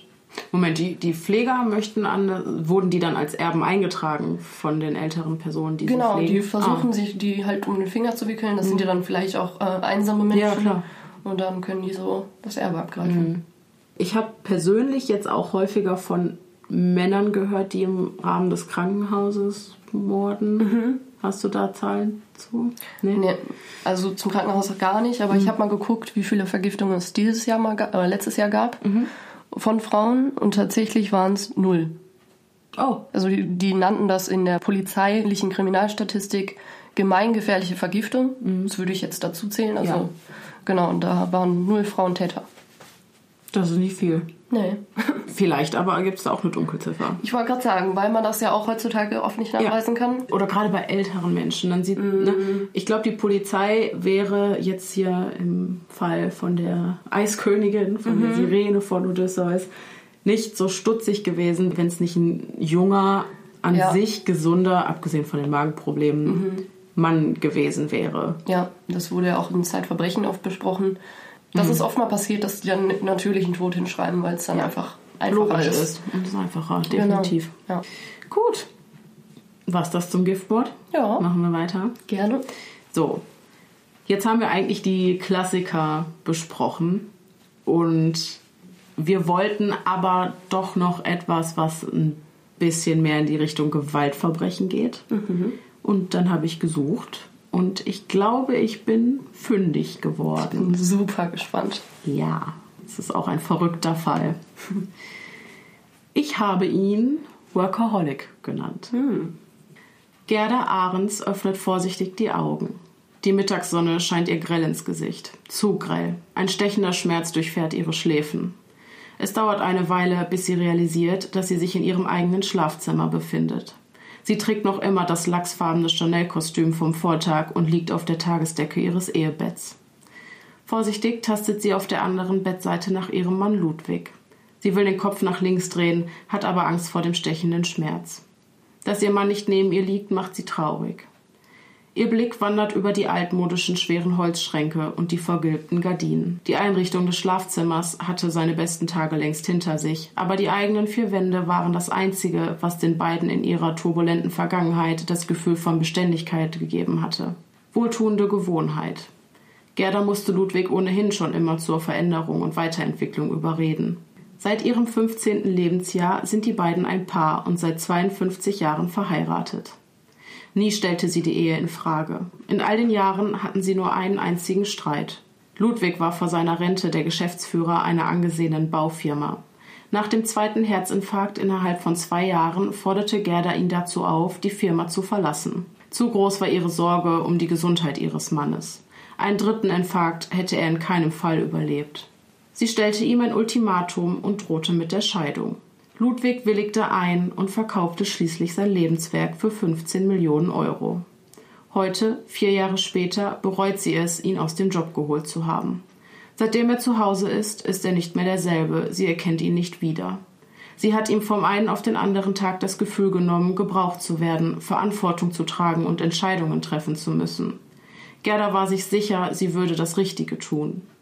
Ludwig beklagte sich während seiner Arbeitszeit so oft darüber, dass er nur Zeit zum Arbeiten, aber nie für seine Familie oder Hobbys hat. Er war dennoch einfach noch nicht bereit für den Ruhestand. In der kleinen spießigen Wohnsiedlung, in der die Ahrens schon seit vielen Jahrzehnten lebten, waren sie immer schon die Sonderlinge. Beide berufstätig und mit Kindermädchen. Die beiden Töchter, Eileen und Clara, besuchten damals den Kindergarten und blieben nicht, wie damals üblich, bis zur Einschulung zu Hause. Ludwig ging auch nicht mit den anderen Männern in die Kneipe und Gerda verzichtete nur zu gern auf den Kaffeeklatsch der anderen Hausfrauen. Von denen wurde sie oft missgünstig beäugt, wenn ihr Chauffeur sie abholte oder spät in der Nacht wieder zu Hause absetzte. Ludwig musste sich von den anderen Müttern in der Wohnsiedlung oft anhören, was er doch für ein Schlappschwanz sei, sich das von dieser Emanze gefallen zu lassen. Aber solche Bemerkungen überhörte das erfolgreiche Ehepaar einfach. Ein erneutes heftiges Stechen in ihrer Schläfe reißt Gerda aus ihren Tagträumen. Sie versucht den Schmerz zu ignorieren und zwingt sich zum Aufstehen. Erinnerungen an den gestrigen Abend hat sie keine. Morgens war sie beim Friseur und anschließend mit einer Bekannten Mittagessen. Nach dem Einkaufen ist sie am späten Nachmittag mit dem Taxi nach Hause gefahren und dann Ende. Das Pochen in Gerdas Kopf ist unerträglich. Als sie bemerkt, wie sehr ihre Hände zittern, beginnt sie hektisch in ihrem Nachttisch nach etwas zu suchen. Irgendwo hatte sie noch etwas vor ihrem Mann versteckt. Zwischen der Bettwäsche müsste noch etwas sein. Auf wackeligen Beinen wankt sie zum Kleiderschrank und durchwühlt ihn. Dann wird sie fündig. Zwischen den Bettlaken holt sie eine Glasflasche mit klarem Inhalt hervor. Wodka. Sie setzt die Flasche an und nimmt gleich mehrere große Schlücke hintereinander. Das Zittern lässt nach. Erleichtert setzt sich Gerda an den Schminktisch und schaut in den Spiegel. Altersflecken schimmern durch das Make-up vom Vortag, ihre Haut ist fahl und die Augen sind rot unterlaufen. Sie wird wütend. Du bist nichts als eine 70-Jährige, die versucht, ihr Alter unter dicken Lagen Make-up zu verstecken und dabei aussieht wie eine billige Prostituierte, faucht sie ihr eigenes Spiegelbild an. Ihre eigene Karriere nahm ein ebenso abruptes Ende wie die von ihrem Mann. Man forderte Gerda dazu auf, vorzeitig ihren Platz im Unternehmen zu räumen für einen jüngeren. Damals, als sie noch Personalvorstand war, hatte man, egal wo sie auftauchte, Respekt vor ihr. Wenn sie kam, fürchteten alle um ihren Job. Das gab ihr das Gefühl von Macht. Jetzt plagt sie nur noch das Gefühl einer nutzlosen Existenz, ohne Perspektiven. Bei dem Gedanken daran, wie wenig Zeit sie selbst mit ihren zwei Töchtern verbracht hat, wird sie traurig. Es ist schon Mittag. Sie braucht dringend einen Kaffee. Unsicheren Schrittes wankt sie zur Zimmertür. Als sie diese öffnet, steigt ihr sofort der widerliche Gestank von Erbrochenem in die Nase. Da es im Flur dunkel ist, kann sie nicht sehen, wo dieser Geruch herkommt. Sie tastet sich durch den dunklen Flur, bis sie mit ihrem Fuß in etwas Nasses tritt. Durch die Glasscheibe der Wohnzimmertür, durch die ein wenig Licht fällt, erkennt sie die Umrisse des bulligen Körpers ihres Mannes. Er liegt auf dem Boden. Zaghaft macht sie den nächsten Schritt und stößt dabei mit ihrem Fuß gegen eine leere Glasflasche, die mit einem hohlen Klang wegrollt. Leer. Mit der Fußspitze stößt sie ihren Mann an, der daraufhin ein grunzendes Geräusch von sich gibt. Gut, er lebt noch, denkt sie sich und ist dabei völlig emotionslos. Ihren Fuß, mit dem sie zuvor in die Pfütze aus Erbrochenem getreten war, wischt sie an seiner Kleidung ab. Als sie die Küche erreicht, hat sie keine Kraft mehr, um Kaffee zu kochen. Sie setzt sich an den Küchentisch und starrt apathisch aus dem Fenster. Erst das Geräusch der Haustür, die ins Schloss fällt, reißt sie aus ihrer Abwesenheit. Nicht schon wieder, hört sie ihre Haushälterin Martha aus dem Flur rufen. Martha war einst das Kindermädchen der Ahrens. Seit die Mädchen aus dem Haus sind und ihre eigenen Familien gegründet haben, kümmert sie sich um den Haushalt. Aus dem ursprünglichen Arbeitsverhältnis ist in den vergangenen 30 Jahren eine Freundschaft geworden. Herr A., bitte stehen Sie auf. Sie haben sich wieder übergeben und liegen da drin, tönt Marthas Stimme aus dem Flur. Dabei klingt sie weniger besorgt, vielmehr resigniert. Auf ihren Versuch, dem stämmigen Mann aufzuhelfen, reagiert dieser ungehalten. Geh weg, ich brauch deine Hilfe nicht, zischt er die zierliche Polin an und stößt sie unsanft beiseite. Kurze Zeit später steht Martha in der Küche und ist sichtlich überrascht, Gerda dort sitzen zu sehen. Ist Ihnen entgangen, dass Ihr Mann im Flur in seinem eigenen Erbrochenen liegt, Frau A? Ich kann das nicht mehr. Was ist nur aus Ihnen beiden geworden? Kopfschüttelnd füllt Martha Kaffeepulver und Wasser in die Kaffeemaschine. Schon in den letzten Wochen hatten Gerda und Ludwig Ahrens ihrer Haushälterin mehrfach versprochen, das Trinken sein zu lassen. Tut mir leid, Martha, erwidert Gerda wie ferngesteuert und immer noch aus dem Fenster starrend. In den letzten Monaten hatte sie diese Worte so oft gesagt, dass sie für sie nur noch eine leere Worthülle sind, ein Automatismus ohne jede Bedeutung. Martha redet weiter, fragt, warum sich beide jeden Tag betrinken müssen und erinnert sich an die Zeit zurück, in denen sie noch mal schnell los musste, um Wein zu kaufen, wenn sich unerwartet Gäste angekündigt hatten, weil im ganzen Haus kein Tropfen Alkohol zu finden war. Aber Gerda ist mit ihren Gedanken ganz woanders, in einer anderen Wirklichkeit, in der ihre beiden Mädchen noch mit kurzen Kleidchen, aufgeschrammten Knien und Zahnlücken singend und lachend durch das Haus toben, in der es keinen Alkohol und keinen Grund für Traurigkeit gibt. Frau Ahrens, hören Sie mir überhaupt zu? Martha hat sich jetzt zu Gerda herumgedreht und spricht sie direkt an. Doch Gerda reagiert nicht und schaut weiter aus dem Fenster. Frau Ahrens, ich will hier nicht mehr arbeiten. Ich kann hier nicht mehr arbeiten. Für alles, was Sie für mich und meine Familie getan haben, bin ich Ihnen unendlich dankbar. Aber seit Sie beide nicht mehr arbeiten, haben Sie sich so verändert. Jähzornig sind Sie geworden. In den letzten 30 Jahren bin ich von Ihnen oder Ihrem Mann nie angeschrien worden. Heute passiert es jedes Mal, wenn ich hier bin. Es gibt keinen Tag mehr, an dem sie beide wirklich nüchtern sind. Martha fängt an zu weinen und wischt sich hektisch die Tränen von den Wangen. Sie wissen ja gar nicht, wie weh mir das tut, anzusehen, wie sie vor die Hunde gehen. Ich möchte nicht eines Morgens hierher kommen und nur noch ihre kalten Körper finden. Verzeihen Sie mir, Frau Ahrens, aber es bleibt mir keine Wahl. Ich muss gehen. Ich hoffe, Sie können mir verzeihen, aber ich kann wirklich nicht mehr. Gerda sitzt unverändert auf ihrem Stuhl. Wie geht es eigentlich Ihrem Mann, Martha? fragt sie nach einer längeren Pause. Jetzt kann Martha die Tränen nicht weiter zurückhalten. Warum machen Sie das? Warum tun Sie mir so weh? Mein Mann ist vor sechs Monaten gestorben. Sie haben sogar seine Beerdigung verpasst, obwohl Sie mir versprochen hatten zu kommen. Aber da waren Sie wieder zu betrunken. Wütend und verletzt nimmt Martha ihre Tasche vom Küchentisch und stürmt aus dem Raum. Kurze Zeit später fällt die Haustür mit einem lauten Knall ins Schloss. Als Ludwig kurze Zeit später im Bademantel die Küche betritt, merkt er an, dass Magda gerade heulend aus dem Haus gerannt sei. Gerda erwidert nur, dass die wohl auch nicht mehr wiederkomme, nachdem er sie so angeraunzt hatte. Auch für ihren Mann kommt die Nachricht vom Tod des Gatten der Haushälterin völlig überraschend. Als er Gerda aufgrund ihrer Kleidung und der Make-up-Reste in ihrem Gesicht fragt, ob sie heute schon außer Haus gewesen sei, wird sie wütend. Er bemerkt nicht mal, dass sie die Sachen vom Vortag trägt. Ludwig nimmt sich einen Kaffee und kippt ganz selbstverständlich einen großen Schluck Wodka in die Tasse. Jetzt, wo sie ihren Mann beobachtet, fällt Gerda auf einmal ein, dass Ludwig heute Geburtstag hat. Kurz darauf klingelt das Telefon. Die jüngste Tochter der beiden ist dran. Clara wollte die erste sein, die Ludwig gratuliert. Bis er es zum Telefon geschafft hat, fragt Gerda ihre Tochter, wann denn heute mit ihrem Besuch zu rechnen ist und ob sie die Enkel mitbringt. Daraufhin hört sie Clara am anderen Ende der Leitung schwer atmen. Mama, Martha hat mich gerade angerufen und hat mir erzählt, was heute Morgen wieder los war. Ihr braucht Hilfe, ganz dringend. Aber das sagen wir euch ja schon seit Jahren. Auf den Rat ihrer Tochter reagiert Gerda bockig. Martha, was weiß die schon? Die ist doch nur alle paar Tage mal hier. Wir haben das im Griff. Sie versucht es mit einem abrupten Themenwechsel, der ihr jedoch misslingt. Clara reicht es. Alle Freunde und Verwandte, sogar schon ihre ältere Schwester haben ihre Eltern mit der ständigen Trinkerei vergrault.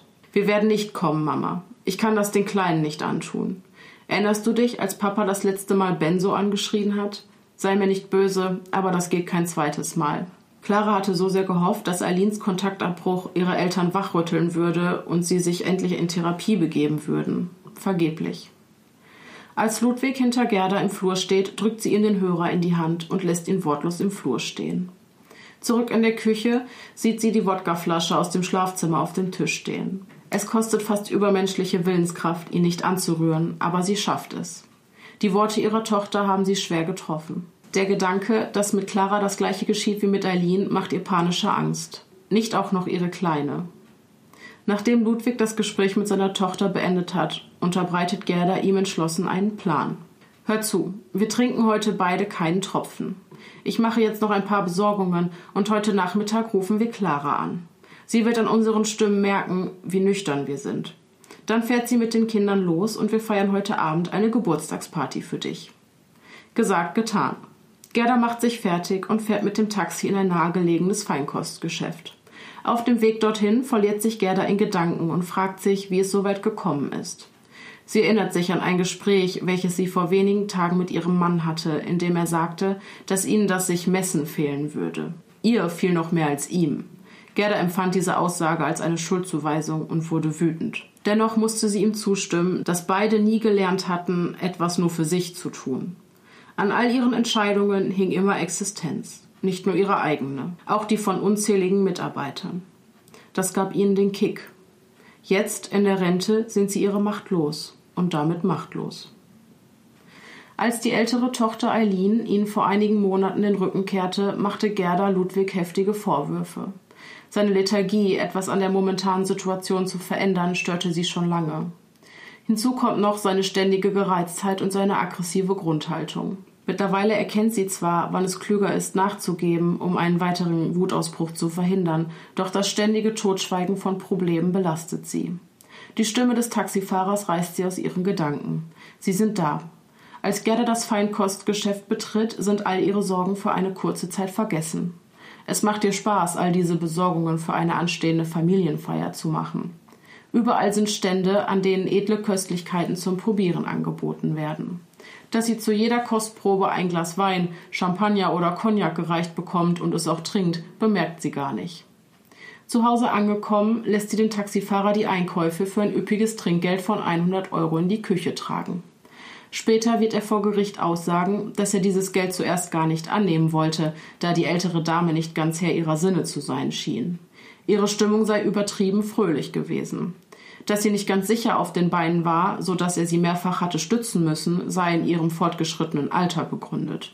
Daran, dass sie auch genauso gut hätte betrunken sein können, habe er bei einer 70-jährigen Dame nicht gedacht. Im Wohnzimmer findet Gerda ihren Mann schlafend auf dem Sofa vor. Sie braucht eine halbe Ewigkeit, um ihn halbwegs wach zu kriegen, und als sie mit einer Tasse Kaffee wiederkommt, ist Ludwig schon wieder eingeschlafen. Langsam wird sie ungehalten, was jedoch zum jetzigen Zeitpunkt noch von der Vorfreude auf ihre jüngste Tochter unterdrückt wird. Sie drückt ihm das Telefon in die Hand und befiehlt, er solle Clara anrufen, um von den Vorbereitungen zu erzählen und sie erneut einzuladen. Als Ludwig die ersten Worte spricht, bemerkt nicht nur Clara, die am anderen Ende des Apparates ist, seine verwaschene Sprache. Gerda reißt ihn den Hörer unverzüglich aus der Hand und übernimmt die Gesprächsführung. Doch auch ihre Aussprache lässt nach dem ganzen Probieren im Feinkostladen zu wünschen übrig. Clara bleibt also bei ihrer Entscheidung und legt auf. Ludwig und Gerda sitzen im Wohnzimmer. Der Fernseher läuft. Beide schweigen. Gegen acht beschließt Gerda dennoch aus ihren Einkäufen ein Buffet herzurichten. Sie geht in die Küche und richtet die Köstlichkeiten auf edlen Platten und Etageren an und stellt zwei große Flaschen Wein in einen großen silbernen Weinkühler.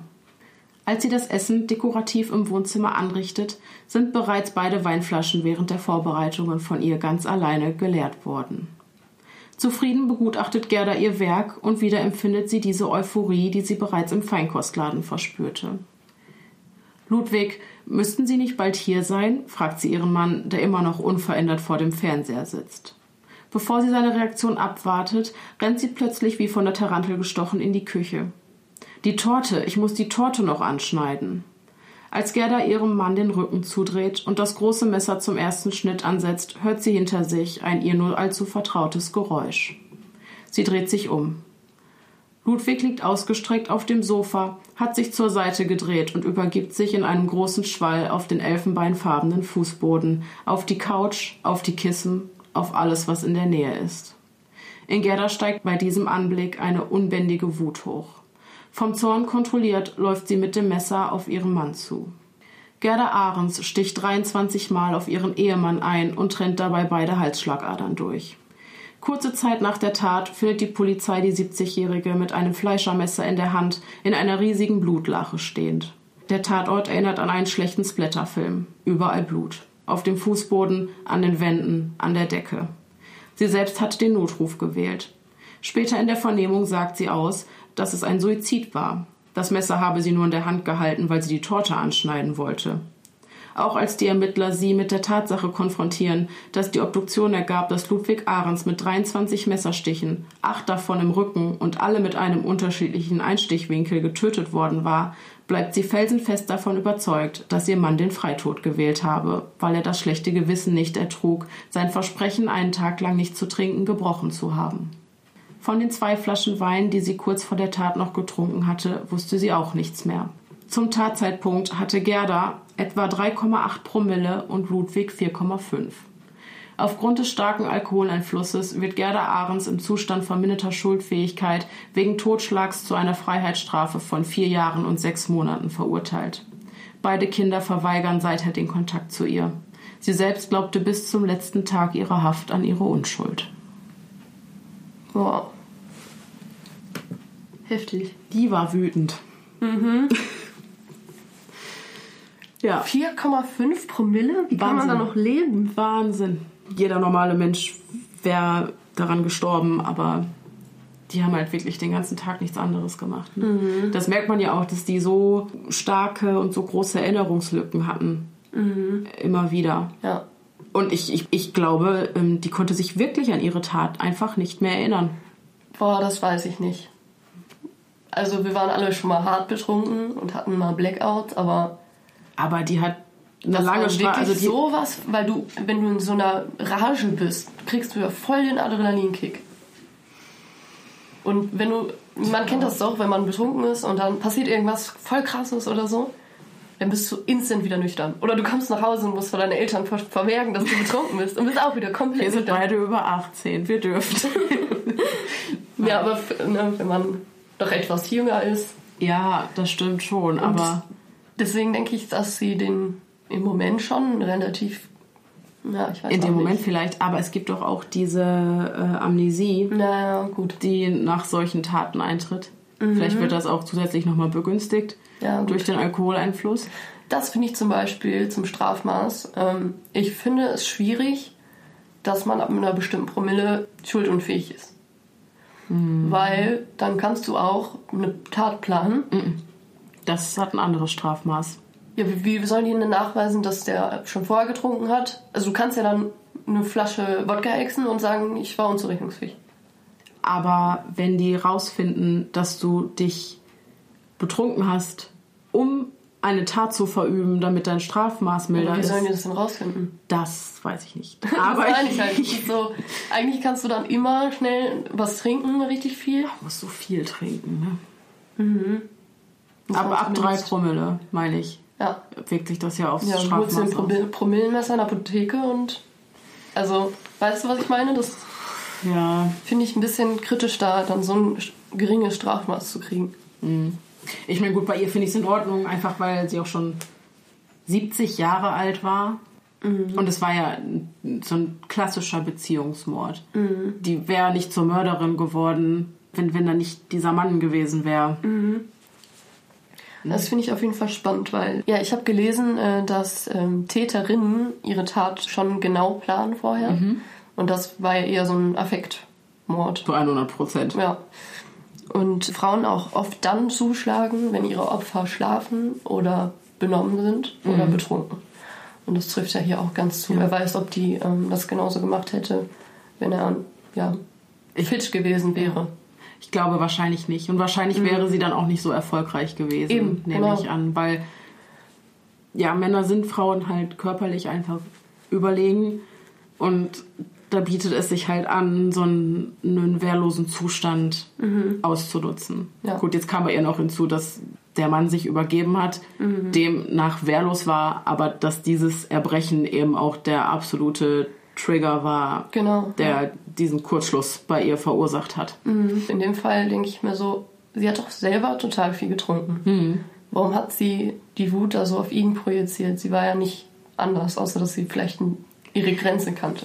Ja, ich glaube, es war schon so, dass es immer wieder Situationen gab, wo ihr Mann sie verärgert hat. Es fing ja schon damit an, sie war immer die treibende Kraft in der Beziehung, musste ihn immer zur Veränderung motivieren, dazu motivieren, Neues zu probieren. Dann hat sie auch wesentlich mehr unter den Kontaktabbruch ihrer ältesten Tochter gelitten als ihr Mann und sie War der Mann schuld? Also war das auch wegen dem Alkoholkonsum?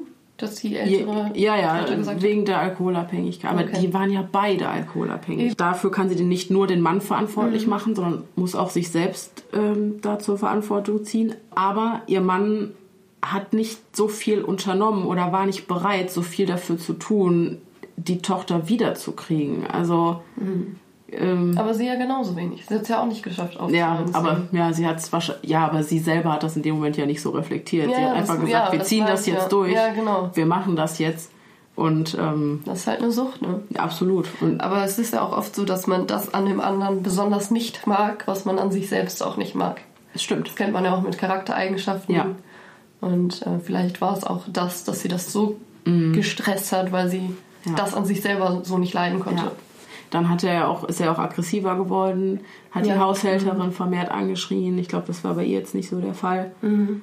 Ich denke, die hat oft gute Miene zum bösen Spiel gemacht, hat sich selten, stand da ja auch, sie wusste, wo die Grenze bei ihrem Mann ist, Mhm. wie weit sie gehen kann und was passiert, wenn sie diese Grenze überschreitet und dass der dann völlig austickt. Und ich denke, sie hat deswegen viele Probleme einfach runtergeschluckt. Mhm. Und das hat sich dann über die Jahre angestaut und dann letzten Endes, Ja, war wahrscheinlich auch nochmal ausschlaggebend, dass die andere Tochter dann auch nochmal abgesagt hat.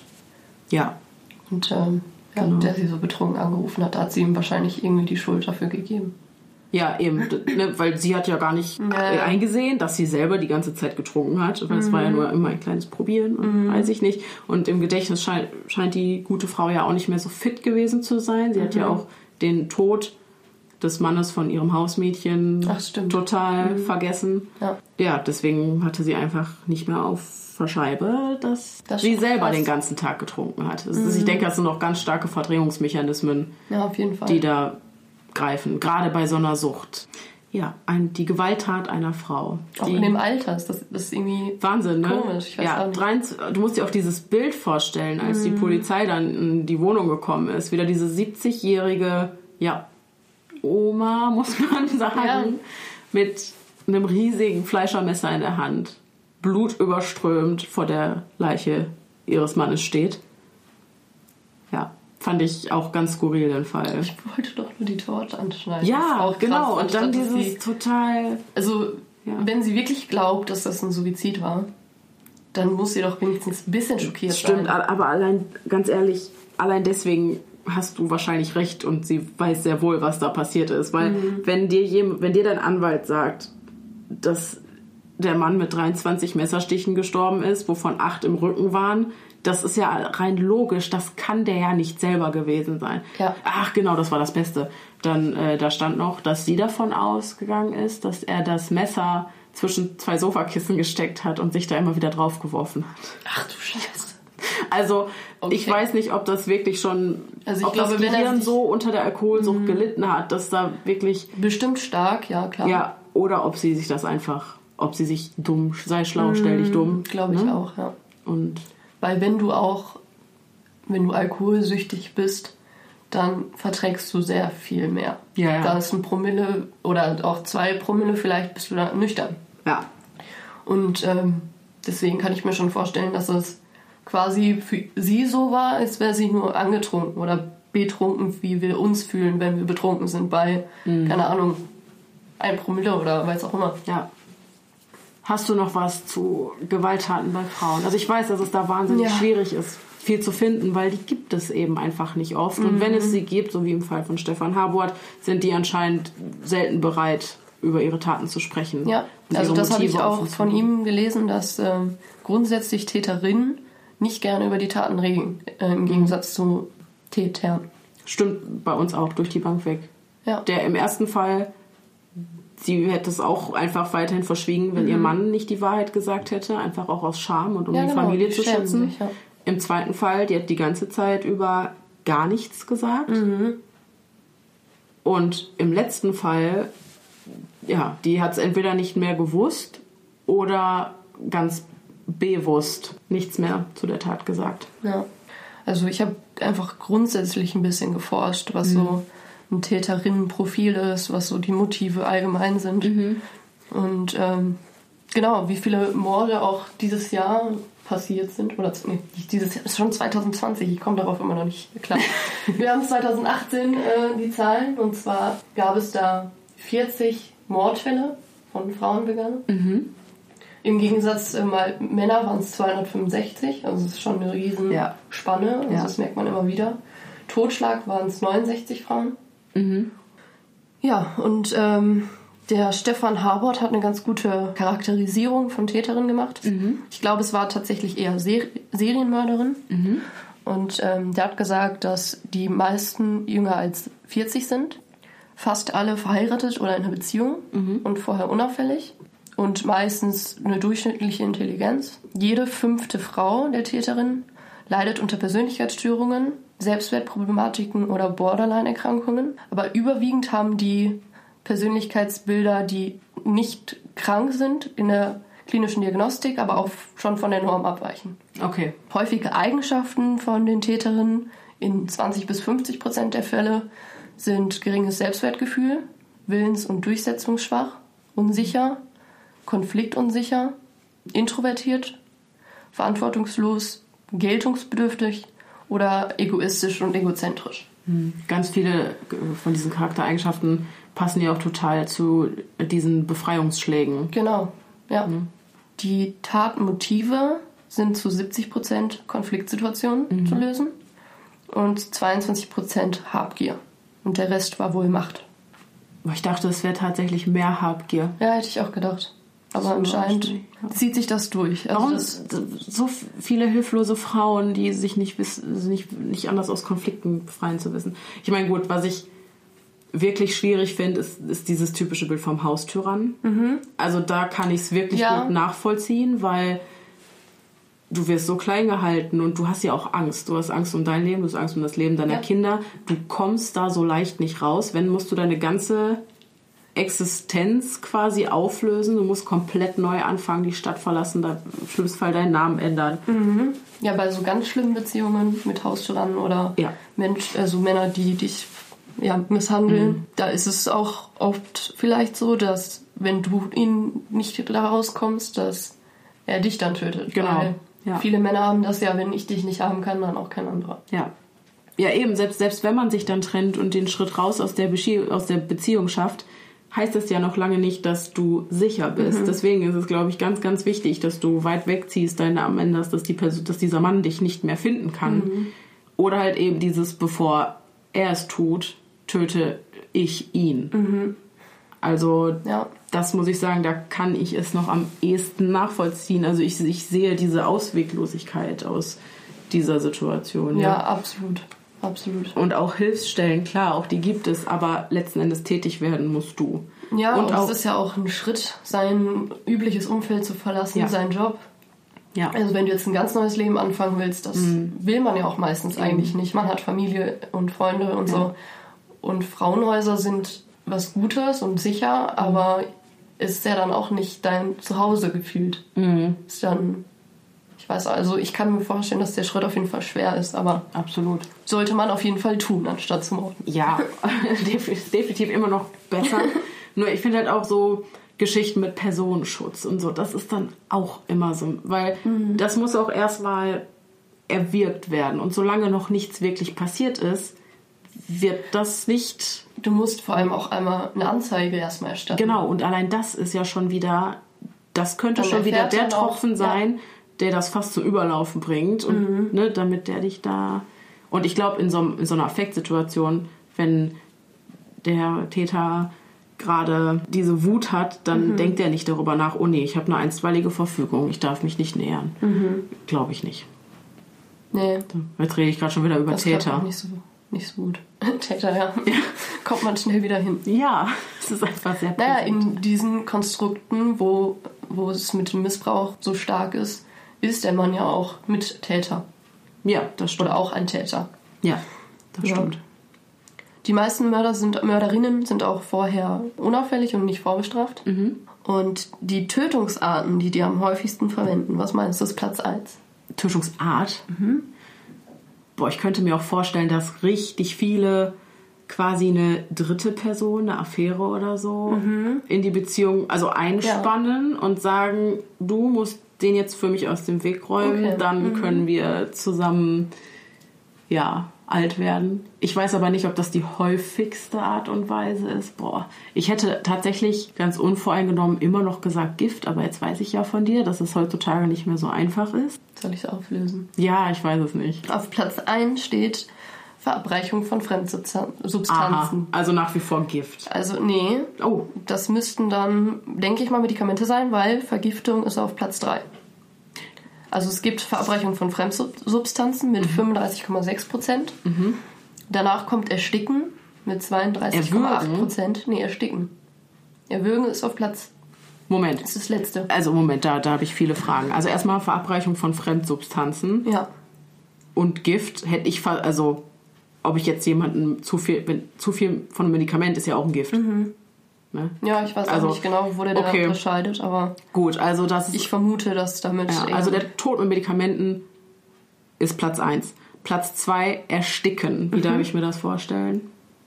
mit einem Kissen ersticken oder. Ach so, Tüte ach, Erwürgen ist ja wirklich Erwürgen nur ist- Hand am Hals. Erwürgen ist Hand am Hals. Und dann gibt es noch Erdrosseln Erdrosseln, mit einem genau. Werkzeug, also mit einem Ja, ich Gürtel glaube, oder so. ja. ja.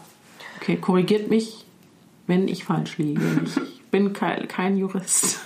Ja, also ich habe mir Platz 1, 2, 3 rausgesucht. Mhm. Äh, genau, Vergiften ist 9,8 Prozent der Fälle. Und Erwürgen nur 0,6 Prozent. Also das ist wohl sehr selten. Ja, was aber auch auch, logisch ist, weil da brauchst du auch ordentlich Kraft. Eben. Und dieses äh, Ersticken mit einem Kissen ist, glaube ich, ein, einfacher, weil du dir auch wieder dann die Mhm. Wehrlosigkeit und diesen Moment zunutze machst, wo der Partner nicht damit rechnet, ne? Halt im Absolut. Schlaf oder so. Ja. Und äh, die Opfer der Frauen sind zu 80 bis 90 Prozent männlich. Und das fand ich auch krass. Frauen töten selten andere Frauen. Ja, sehr selten. Bei Männern ist das sehr verteilt. Also da gibt es nicht so, Ja, so eine Präferenz. stimmt. Mag vermutlich daran liegen, dass es hauptsächlich Beziehungstaten sind und äh, auch diese Machtgefälle oft.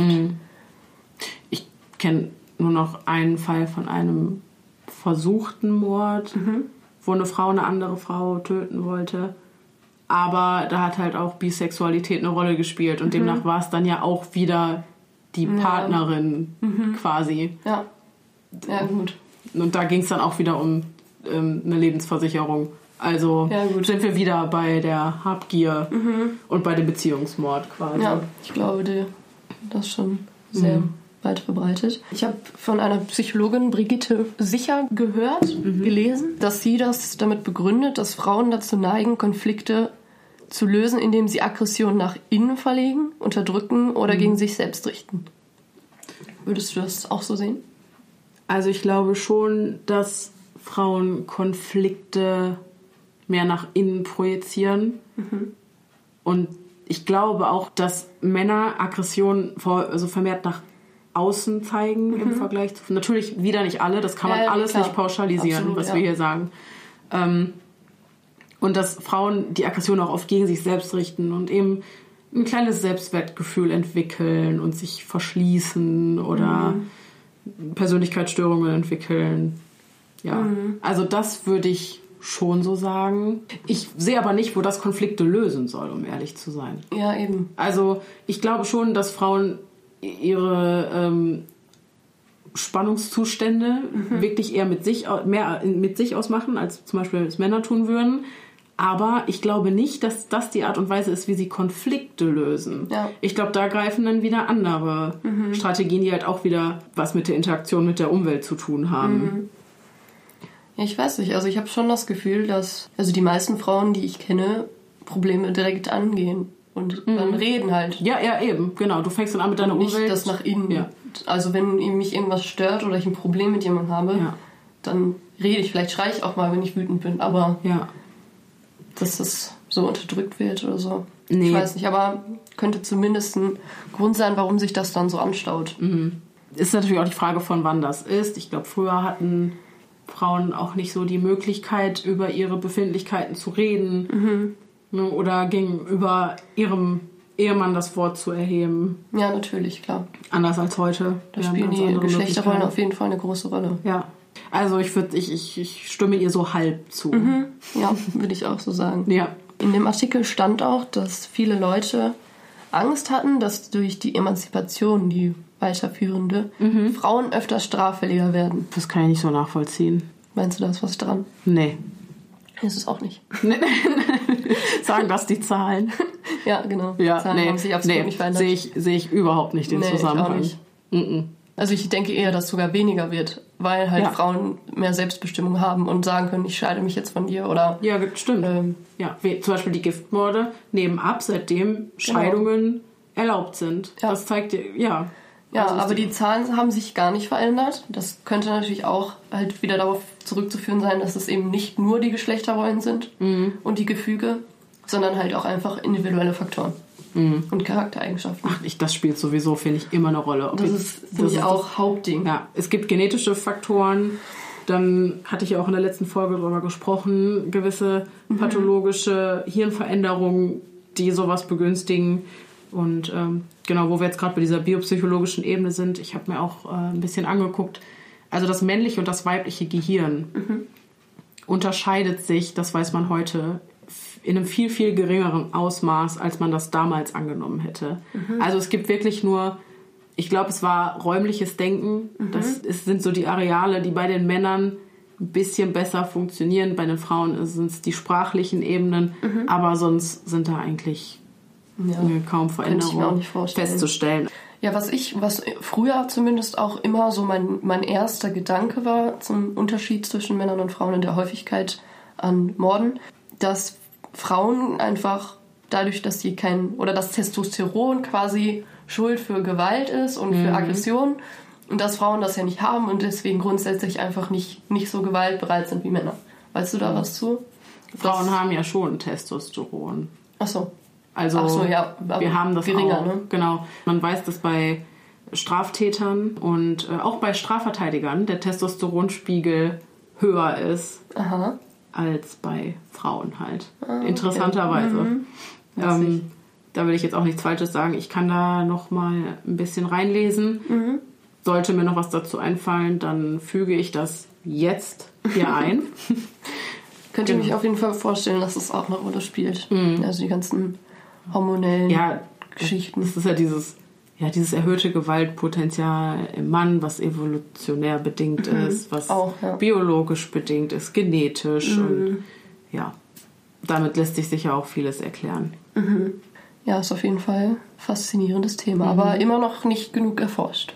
Ja, ich also sagen ganz viele der Kriminalpsychologen, dass da noch super viel aufzuholen ist. finde ich auch. Ich fand es auch, während meiner Recherche habe ich auch gemerkt, so die Infos, die man findet, das ist echt ziemlich mau. Ja, Und da tust du mir auch ein bisschen leid, dass du die Fakten oder alles raussuchen musstest. Ich meine, mit meinen es war Fällen. schon hart, aber Ja. deutlich besser. Also als ich damals die Hausarbeit geschrieben habe, ähm, gab es noch viel, viel weniger. Und das ist Echt? nicht so lange her. Also hat sich das noch also entwickelt. das finde ich schön, Ja, auf jeden Fall. dass da mehr aufgeklärt wird. Es werden halt mehr diese gesellschaftlichen Konstrukte, was die Geschlechter angeht, mit einbezogen. Und das ist ja auch eigentlich ganz wichtig da. Ja, super, super spannend. Ich glaube, von, Auch sehr coole Fälle hast du rausgesucht. ja, ich fand die auch ganz spannend. Ich glaube, von unserer Seite war es das erstmal. Ja. Vielen, vielen, vielen Dank, dass du da warst und das Vielen Dank, mit mir gemacht hast. durfte. Es hat mir sehr Spaß gemacht. Ja, mir auch. Und wenn ihr Anmerkungen habt, wenn ihr Dinge wisst, die wir nicht genannt haben heute oder oder oder, könnt ihr mir das gerne entweder bei Instagram, da heiße ich podcast.stimmen im Kopf, schreiben oder ihr schreibt mir eine E-Mail an podcast.stimmenimkopf@gmail.com und auf Instagram poste ich auch passende Bilder oder Updates, was auch immer gerade so los ist. Zu diesem Fall muss ich sagen, habe ich leider keine Fotos. Also die Täterinnen sind so gut geschützt worden, was ihre Persönlichkeit angeht, dass ich weder die Fälle im Internet recherchieren konnte. Ich habe diese Namen, die echten Namen nicht rausfinden können. Ich habe die Fälle nicht gefunden und habe dementsprechend auch keine Bilder gefunden. Deswegen weiß ich nicht, müsst ihr Fotos von uns angucken. Weiß ich nicht. ja. Und ja, ich glaube, das war alles, was ich sagen wollte. Okay, dann. Tschüss. genau. Tschüss von Hannah. Und ich hoffe, wir hören uns beim nächsten Mal wieder. Macht's gut. Bleibt sicher. Es ist gefährlich da draußen.